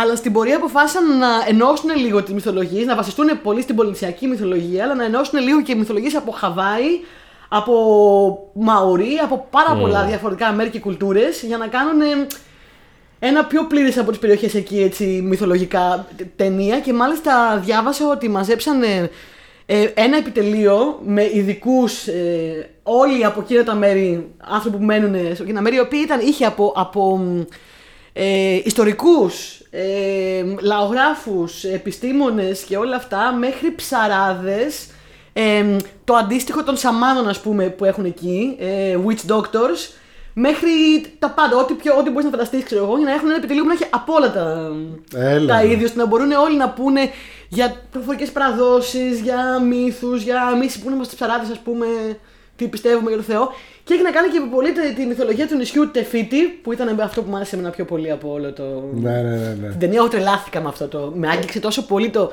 το στοιχείο αυτό το οποίο από ό,τι διάβασα μετά είναι και αρκετά accurate στο πώς βλέπουν αυτό το νησί. Το νησί που μοιάζει λίγο με γυναίκα. Δεν θα πω παραπάνω για να μην κάνω και spoilers άμα δεν έχετε δει τη Μωάνα, αλλά είναι αυτό το νησί που μοιάζει με γυναικεία μορφή, σαν να είναι εξαπλωμένη μια γυναίκα στο. Ναι. Ε, άλλο που δεν θα σ' άρεσε τώρα ταινία που έχει tribute τραγούδι στον David Bowie. Έχει τρίτη στο Ναι. David Bowie, σωστά. Ε, ε, έχει Λιν Μανουέλ Lin-Manuel Μιράντα. στο. Στο απόγειο τότε που ήταν με το Χάμιλτον και τον πήραν τελευταία στιγμή και έγραψε τα μισά τραγούδια. Ε, Ακριβώς. Και πώς το λένε, πολλοί από το cast του Χάμιλτον έχουν τις φωνές τους. Έχουν φωνές στη Μωάνα, ναι. Ναι, στα τραγούδια συγκεκριμένα. Και επίσης νερά, έτσι που εγώ τρελαίνω. Βλέπω νερά και μου- το, το μάτι μου. Να πούμε επίσης ότι στα, κάνει ελλη- πουλάκι. στα ελληνικά είναι Βαϊάννα και όχι Μωάνα, γιατί σε πολλές χώρες ευρωπαϊκέ. Σε πολλές χώρες έχει άλλα ονόματα η, Έχει, η το, ταινία. έχει το όνομα Βαϊάννα γιατί υπήρχαν θέματα με τα δικαιώματα. Υπήρχε κάτι άλλο που λεγόταν Μωάνα. Πήγα τα Μωάνα και σε Ναι. άλλες χώρες υπήρχαν και άλλα θέματα. Τέλος Εγώ πάντων, νομίζω μετά. ήταν κακιά λέξη. Αυτό ήταν σε άλλη, Μπορεί. σε άλλη χώρα αυτό. Ε, αυτό ήταν, όχι, αυτό νομίζω λες. ήταν Αυστραλία, κάτι τέτοιο. Ναι. Ε, επίσης, ε, στα ελληνικά τε- τα τραγουδάει η Μαρίνα Σάτι με την οποία έχω συνεργαστεί στο θέατρο πάρα πολύ καλή. Οκ, Αυτή- πολύ ωραία. Έχει κάνει Πολύ σχεδόν ωραία. όλα την Disney η Μαρίνα Σάτι. Ε, Λοιπόν, ε, όχι, ήθελα να πω απλά ότι ε, είναι μια σειρά μύθων αυτή που εγώ δεν είμαι πολύ familiar, αλλά θέλω να γίνω πιο πολύ ακόμα. Ξέρω μερικά πράγματα από που έχω παρακολουθήσει και εγώ στο YouTube και τέτοια. Είναι μια σειρά μύθων που ενώνονται και φτιάχνουν τη μυθολογία των αδερφών Μάουι. Ε, είναι αδερφοί, είναι δύο θεοί οι Ναι, Μάουι. ναι, ναι. Και μ, έχει πάρα πολύ ενδιαφέρον εκεί με ένα τελείως διαφορετικό τοπίο και όλο αυτό πώς, πώς ε, ερμήνευαν τα στοιχεία της φύσης, πώς, πώς ήταν οι θεοί τους. Ε, γιατί. Πολύ Ξέρεις τι ωραία θες- επιλογή. ξέρεις τι θέλω να ρωτήσω εγώ Τι τώρα. θες να Είπε ρωτήσεις; για τους αδερφούς Μάουι. Εγώ δεν άκουσα για τους γιους Μάουι. Ποιοι είναι οι γη Μάουι and Sons, ρε. που Μάουι φοράγαμε- Σαν. Ε, από εκεί νομίζω το έχουν εκλε- επλεχ- ε, Ε, παίζει. εμπνευστεί το, το λόγο γενικά. Ε, μ, αυτά. Ναι, τώρα μην- τώρα μην σας κουράζομαι Πολύ περισσότερα ωραία πράγματα. Όλοι επιλογή. ξέρουμε Δεν το την ταινία. περίμενα έτσι. Ισχύει, δεν το είχα όχι, στα υπόψη μου ισχύει καθόλου. full. Εντάξει, δεν την έχω δει βέβαια την ταινία, αλλά μου αρέσει πάρα πολύ η επιλογή αυτή. Έχει πάρα πολύ, Πολύ ωραία. ιδιαίτερη. Ε, Εγώ ειδικά με όλο το κομμάτι της μυθολογίας που το ήξερα, το έμαθα την ταινία πρώτα, τε- ξετρελάθηκα. Ξετρελάθηκα. Με το, με το όπλο του Μάουι και πώς τα χάνει τα όπλα του. Που μετά διάβασαν ακόμα πιο πλούσια όλη αυτή η μυθολογία με το πώς χάνει τα όπλα του. Νομίζω το, το ένα του όπλο είναι αγκίστρι κιόλας. Γιατί ψαράδε. Ναι, βέβαια. Ναι, που, που επίσης ε, σαν τον Ηρακλή πέρα από το μύθο την ιστορία μας τη λέει μέσα από τα τατού του που μοιάζουν λίγο με τα πιθάρια έτσι. Σωστά, σωστά. Ναι. Ναι. Το, το, το που ζωντανεύουν και του μιλάνε Παρένθεση εδώ, μιας και είπες Ηρακλής πέρα από το μύθο. Ε, Ναι. η ταινία σε όλο τον κόσμο της Disney ήταν Hercules, Ηρακλής. Ναι. Στην Ελλάδα ήταν πέρα από το μύθο. Ναι, ναι, ναι, γιατί; Γιατί θέλω να καταδυνάσουν. παρεξηγήθηκαν κάποιοι που δεν ήταν ε, μυθολογικά Ακριβές. πιστοί και Ναι, ναι, ναι. Που ακριβείς δεν είχε σφαγές, ξέρω εγώ, παιδιών. η ταινία και ενοχλήθηκαν τόσο πολύ που έκαναν σκόπιμο να, βα... να διευκρινίσουν ότι είναι Ηρακλής πέρα από το μύθο. Πέρα δηλαδή, από- Ω, ναι. Δεν το δεν ήξερα είναι. αυτό. το οποίο, παιδιά. είναι, το οποίο ε, μου προκαλεί μια αηδία εντωμεταξύ. Ευχαριστώ. μια αηδία. Ισχύει. Ευχαριστώ. Ήθελα να είμαι ισχύει. ευγενική, αλλά ναι, μία ιδέα. Λοιπόν, Και για σε πες πιάνει εσύ μια ιδέα; φίλε μας το νούμερο ένα, το δικό σου. Excalibur. Ε, κάλλη. Excalibur, αρθουριανή μυθολογία. Ε, μιλήσαμε για αρθουριανή μυθολογία πριν. Ε, δεν μπορώ να μην αναφερθώ στο έπος του 1981 του John Burman. John Burman ε, βασισμένο στο θάνατο του Αρθούρου του Σερ Thomas Mallory του 15ου αιώνα. Δυστυχώς είναι full boomer ταινία. Δεν μπορώ να πω σε κόσμο ονόματα γνωστά. Βασικά μπορώ να πω, Εντάξει. αλλά ποιο είναι το θέμα; Είναι Ας μια πούμε τη παλιά ταινία, η Μοργάνα. οποία όμως έχει με ένα. Τη Μοργάνα την παίζει η Helen Mirren. Άμα δεις αυτή την ταινία και αναγνωρίσεις τη Helen Mirren, θα πάω για τσιγάρα. Ε, Δεν Α, πρόκειται να γίνει αυτό. Γιατί Helen Mirren. είναι νέα. Όπως αντίστοιχα, ας πούμε, παίζει ο Liam Neeson, τον Gavain. Κανείς μας ποτέ Παίζει δεν ο τον. α- Liam Neeson, ε. Ναι, ποτέ κανείς μας δεν τον αναγνώρισε γιατί όταν εμείς επιτέλους μάθαμε τον Liam Neeson ήταν ήδη 50 χρονών, ξέρω εγώ. Ε, παίζει ο Patrick Stewart, ο οποίος όλος περίεργο είναι ήδη καραφλός όταν παίζει σε αυτή την ταινία. Οπότε είναι ο μοναδικός που μ, αναγνωρίζει και λες: Έχω να τη δω Αυτός από- είναι ο από την Ξαβιέ. εφηβεία, η αλήθεια Αλλά είναι. φοράει πανοπλία και περπατάει. Έχω να τη δω από παιδί η αλήθεια είναι. από την Πέθανα εφηβεία πέθανα περίπου. τις προάλλες είδα ένα meme που ήταν ε, ε, που έδειχνε αυτή τη φωτογραφία με τη Βανδύ που έχει βγει έτσι με ένα σαν λαμέ ολόκληρο και έγραφε Excalibur του 1940. Δεν το πιστεύω. ε, φοβερά αγαπημένη ταινία με μουσική από Βάγνερ και Καρλ Όρφ, όλο το Καρμίνα Μπουράνα και την κατάλληλη εποχή κιόλας. 1981, αν το έβλεπε εδώ πέρα, Ελλάδα υπήρχε μια σύγκληση. ναι. Ε, μια ταινία που θα πρότεινα σε οποιονδήποτε θέλει να δει αρθουριανό μύθο, αλλά και να, να, τον, να τον δει με αυτό το παραμυθέ quality που είχαν κάποιες φάνταση ταινίες των 80s όπως το Legend που βλέπεις και όλα είναι λίγο έτσι θολά, παραμυθέ, ακολουθούμε λίγο ονειρολογική, υπάρχει ένα, ένα φίλτρο θολούρας, περίεργες αντανακλάσεις Το όλη οποίο το η ταινία. κάνανε και επίτηδες για να κρύψουν τα κακά εφέ έτσι πολλές Πολύ φορές. πιθανόν, αλλά εμένα με έπεισε. Όχι, όχι, ήταν ωραίο. Καταπληκτική ταινία. Ε, για μένα, ε, πώς το λένε, η ταινία με την οποία συγκρίνω οτιδήποτε έχει να κάνει με αρθουριανό μύθο. Πολύ δύσκολο να αντεπεξέλθει Ναι. ο ανταγωνισμός. Ναι, ναι, ναι, ναι, ισχύει. Την προτείνω σε όλους. Αυτά τέλος. Μου κάνει μεγάλη εντύπωση που κανείς από τους δυο σας δεν έβαλε τους 12 άθλους του Αστερίξ. Ναι. Δεν το σκέφτηκα καθόλου. Ούτε εγώ το σκέφτηκα, αλλά Δεν εδώ το τα λέμε, σκέφτηκα μάλλον καθόλου. δεν θα το έβαζα. Δεν θα το έβαζα. Γιατί θα να το μην το έβαζα. Έβαζες. Γιατί- Αγαπάμε το δεκάθλιο αυτό το podcast να ξέρεις. Αγαπάμε. Κοίτα, Δεν ξέρω αν το αγαπώ. έχεις δει, Κωνσταντίνε. Όχι. Όχι. Ε, εκεί να δεις, μου το θύμισες κιόλας πριν που έλεγες για την Ρώμα, ναι, με την... Ε, ας πούμε ένας από τους 12 άθλους του Αστερίξ είναι να πάει στην εφορία και να βγάλει, ξέρω εγώ... Πιστοποιητικό Ένα πράγμα. Α39. Ένα Αχα, πιστοποιητικό. αχα, Οκ, οκ. Ναι. Υπέροχη 12η του, Είναι του απίστευτο, Asterix. πάρα πολύ Ε, ωραίο. Καλά, τα έχουμε απογειώσει το podcast. ε, Ακόμα και η αρίθμηση είναι φόρος τιμής στο. Ο τρόπος που ο Γιάννης κάνει την αρίθμηση είναι φόρος τιμής στους 12 άθλους. Πολύ ωραία μυθολογικά στοιχεία, πολύ fantasy. Δεν το σκέφτηκα. Βέβαια, εγώ έχω βάλει πολύ animation στη λίστα μου. Ε, Και εγώ τώρα που το σκέφτομαι, τα 3 από τα 5 animation ήταν. Ναι, ναι, ναι. Ε, κάποιο, για κάποιο λόγο το Hollywood θέλει να τα κάνει animation αυτά. Τα φοβάται λίγο στο. Δεν, δεν, στην- κάνουνε, πο- δεν βλέπουμε πολλές live action ε, ε, Ακριβώς. ταινίες με ελληνική μυθολογία. Και όταν τις μου. βλέπουμε δεν, δεν είναι πολύ καλές. Είδε, είδες το Clash of the Titans. Και μετά Δυστυχώς. βγάλε και το Immortals. Θε, Δυστυχώς. πι, πιστεύεις ότι θα, παίρναν, θα αναθαρεύανε; Η, η τελευταία φορά που είδαμε τέτοιου είδους ταινία και ήταν καλή, ήταν, ξέρω εγώ, τι να σου πω, το παλιό Χέρκουλης με τον Λου Φερίγνο του 80 κάτι, που σκάνε με τις τυμφαλίδες όρνηθες και είναι, ξέρω, μηχανικά πλάσματα. Που... ναι. Τιμητική αναφορά, by the way. Μόλις Το- το... συνήκαρα. Νόμιζα θα πεις τον Ηρακλή την πρώτη ταινία του Σβαρτζενέκερ. Εντάξει, όχι. Υπάρχει Που είναι ιερό ο- και ο Ιρα- όσοι. Ηρακλή στη Νέα Υόρκη. Για, για όνομα, όχι. Λοιπόν, να πω πολύ γρήγορα τις τρεις μόνο τιμητικές αναφορές που έχω εδώ πέρα. Για πες. Τι- Λοιπόν, ε, θα κάνω μια τιμητική ε, αναφορά και μία στα Hunger Games. Τα οποία μπορεί να μην έχουν μυθολογικά στοιχεία μέσα, αλλά ε, είναι εμπνευσμένα πάρα πολύ και το έχει πει και η ίδια η συγγραφέα η Σουζάν Collins από μυθολογικά στοιχεία. Δηλαδή έχει πάρει Μινόταυρο, έχει πάρει ε, ρωμαϊκούς μύθους, έχει πάρει σχεδόν όλα τα τέρατα ας πούμε, που παρουσιάζονται σε- στην τριλογία αυτή και όλα τα υπερφυσικά πράγματα τεχνολογικά. Δεν είναι υπερφυσικά, είναι στην ουσία τεχ- η τεχνολογία που έχει Ναι, που είναι σαν, Τόσο χι... πολύ- είναι σαν χήμερες. είναι, είναι, είναι όλα σαν. Έχουν, έχουν επηρεαστεί από κάποιο αληθινό πραγματικό. Ε, αληθινό. Από κάποιο μυθολογικό τέρας, ας πούμε. Έχουν, έχει χήμερες, νομίζω έχει και actual χήμερες Ναι. πιο μοντέρνες. Έχει πάρα πολλά πράγματα. Έχει από ρωμαϊκή μυθολογία και επειδή τα αγαπώ τα Hunger Games, ε, θεωρούνται λίγο. μ, Ξέρεις, young adult, twilight, ευτελή. Εμένα μου αρέσουν πάρα πολύ. Και με δικό του mythology φυσικά, αλλά ε, άλλωστε έχει πει ήδη ότι τα βάσισε, έβλεπε βρ- τα βράδια ντοκιμαντέρ για μυθολογία, ρωμαϊκή και ελληνική ε, που είχε αϋπνία και έτσι της ήρθε η ιδέα. Έκανε zapping και έβλεπε τα ντοκιμαντέρ που τα έβλεπε έτσι κι αλλιώς. Και μετά, όταν είχε διαφημίσει, έκανε zapping και έβλεπε reality. Και της ήρθε, και της ήρθε η Και τα έβαλε ιδέα μαζί. Οκ. να τα ενώσει αυτά τα πράγματα, ξέρω εγώ. Ε, Ναι. Genius, why not; Ε, θα πω επίσης πολύ γρήγορα για ένα κρυφό διαμαντάκι που έχω ξαναφέρει σε άλλο επεισόδιο που έχει πολύ ενδιαφέρον. Δεν ξέρω αν θα σας αρέσει, αλλά είναι πολύ ιδιαίτερη περίεργη ταινία. Πολύ low budget, δεν θα τη βρείτε πολύ εύκολα και λέγεται Dave Made a Maze. Οχ, Μία παραβολή ναι. που βασίζεται στο μύθο του Μινόταυρου. Τα έχω, Το έχω ξαναπεί σε ένα. Το είχα πει στις ταινίες που είναι Mind Trip. Α, οκ. Σε κρυφό διαμαντάκι. Είναι μια πολύ περίεργη ταινία με πολύ περίεργα κρυφά νοήματα.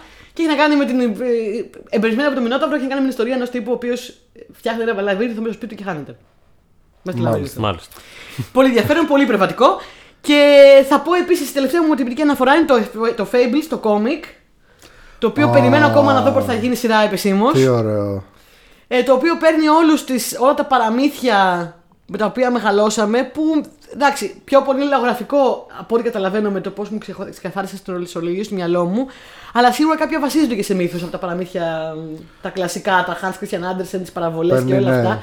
Αλλά παίρνει ακόμα και από έσωπο νομίζω το Fable. Παίρνει- ναι, ναι, παίρνει ναι. από όλο το, Πολύ τον από κόσμο έσωπο. και κάνει ένα μοντέρνο retelling. Έχουν βγει τα Δεν, video νο- games. δεν νομίζω να τα δεις σε σειρά. Γιατί; Αλλά, ε, γιατί ο δημιουργός του Fables είναι ένας τύπος, ε, ο Willingham νομίζω το λένε, ε, ο οποίος είναι λίγο προς το, την ακροδεξιά. Oh. Οπότε ε, είναι λίγο δύσκολο γενικά να τον ε, προμοτάρουν. Δεν είχα ιδέα, συγγνώμη. Ναι, αν και είναι πάρα πολύ Απολογούμε. ωραίο το δημιουργήμά του. Είναι πολύ ωραίο το δημιουργήμά του. Δεν είχα ιδέα όμως. Ε, Και ωραία παιχνίδια. Τη Κο- Telltale. ναι. Όπου το. Η η μύθη του Εσώπου δεν ξέρω αν έχει κάποια σχέση, αλλά λέγονται και στα αγγλικά Aesop Fables. Έχει από ναι, ναι, ναι, ναι. Δεν ξέρω αν Αυτά σχετίζεται. είχα να πω, παιδιά, εγώ. Γενικότερα το Fables έχει να κάνει, είναι ένα πάρα πολύ ωραίο κόμικ, το οποίο έχει γίνει επίσης και πολύ ωραίο video game, ε, που έχει να κάνει με τους μύθους αυτούς τα παραμύθια, τα οποία αναγκάστηκαν και έφυγαν από την παραμυθοχώρα και ήρθαν στη Νέα Υόρκη του σήμερα. Στο Brooklyn. Ναι. Ε, και έχει μέσα Και τους διαφθάρισαν. πάντες. Ναι. Όπως και μ, είναι μια παραβολή για τη μυθολογία και τη σύγχρονη. Η το δήμαρχος ας storytelling πούμε που είναι κάνουμε. χιονάτη, ο Σερίφης είναι ο κακός λύκος κτλ. Οκ. Ε, λοιπόν, έχεις τιμη- κάποιες τιμητικές αναφορές να μας πεις ή κάποιο κρυφό διαμάντι, κάποια ένοχη απόλαυση; Όχι ιδιαίτερα. Αυτό που σκέφτηκα, ας πούμε, είναι που είπα πριν για το Harry Potter ότι έχει μυθολογικές αναφορές. Καλά αυτό Που δεν σίγουρα. είναι κρυμμένο διαμάντι, αλλά honorable mention το λες. Ναι, με ναι, την ναι, έννοια ναι, ότι ναι. έχει, ας πούμε, ξέρω εγώ, το τρικέφαλο σκύλο, έχει κέρβερους, έχει. Βασιλίσκο. Ναι, έχει την καθηγήτρια την Τρελόνη που είναι Σίβιλα και η γιαγιά της ξέρω ότι λέγανε Κασάνδρα Ξεκάθαρα, κτλ. ξεκάθαρα. Ε, μυθολογικές απλά προτάσεις. τώρα, α, ας πούμε πρόσφατα στο Wednesday του Netflix έχει μυθολογία μέσα. Ναι, ναι, ναι, Ελληνική ναι, ναι. μυθολογία. Έχει στην- με ολόκληρο Μέδουσα τέτοιο και της, ε, Σιρήνες. Τις γοργόνες και τα Ναι, λοιπά. Gorgons και Sirens.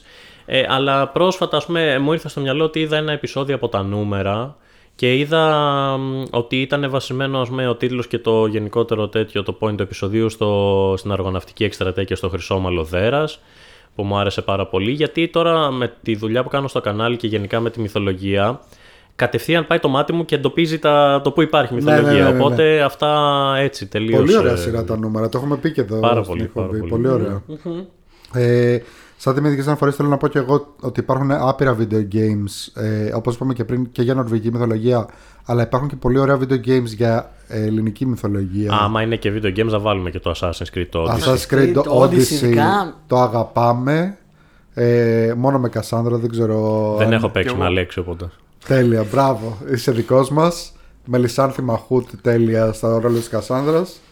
Ε, το αγαπάμε γενικά το Odyssey. Είναι ένα παιχνίδι που μπορώ να βάλω να παίζω ώρες, ας πούμε. Και εγώ μπορώ να το κοιτάω να το παίζετε ώρες. Και πολύ πι- ο, καλή δουλειά επιστημονικά. Δηλαδή οι απεικονίσεις είναι πολύ κοντά. Ναι, ναι. Έχω δει πολλά Πάρα πολύ βίντεο, έχω δει πολλά βίντεο αρχαιολόγων που κάθονται και το μελετάνε, ας πούμε, και λένε. Ναι, έτσι, έτσι. Ε, και το δικό σου βίντεο για το Wednesday, μιας και το είπες πριν, ήταν πάρα πολύ ωραίο.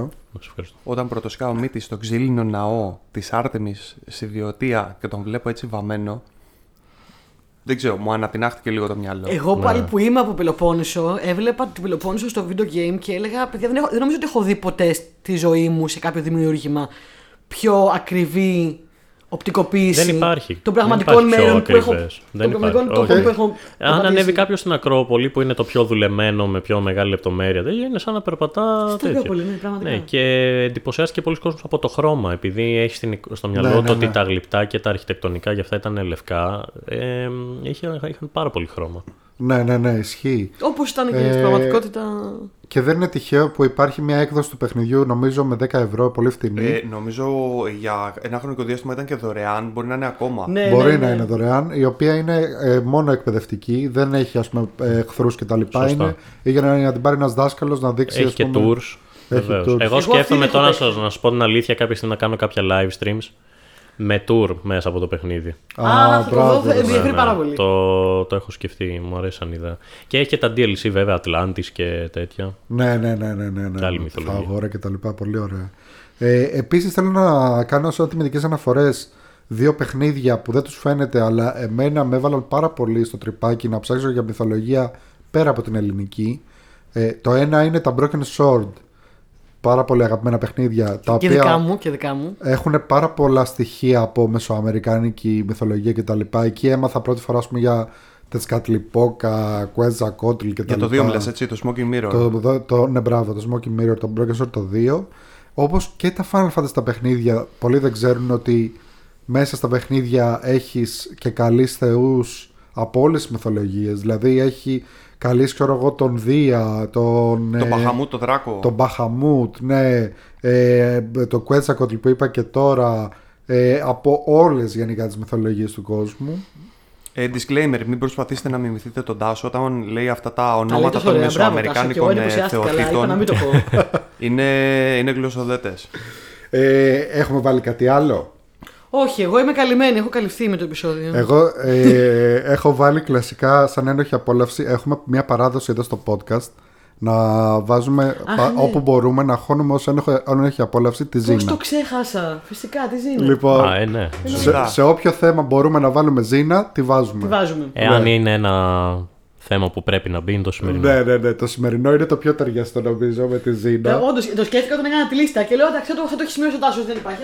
Είναι, ξέρουμε όλοι ότι ένοχε απόλαυση ήταν η Ζήνα, αλλά μετά το ξέχασα στην Ναι. πορεία. Που επίσης εδώ μεταξύ, μιας και είπες πριν για το Hercules, το Legendary Journeys με τον Kevin Sorbo, υπήρχε και η σειρά που βγάλανε μετά το Young Hercules με τις Οχ. περιπέτειες του Ηρακλή.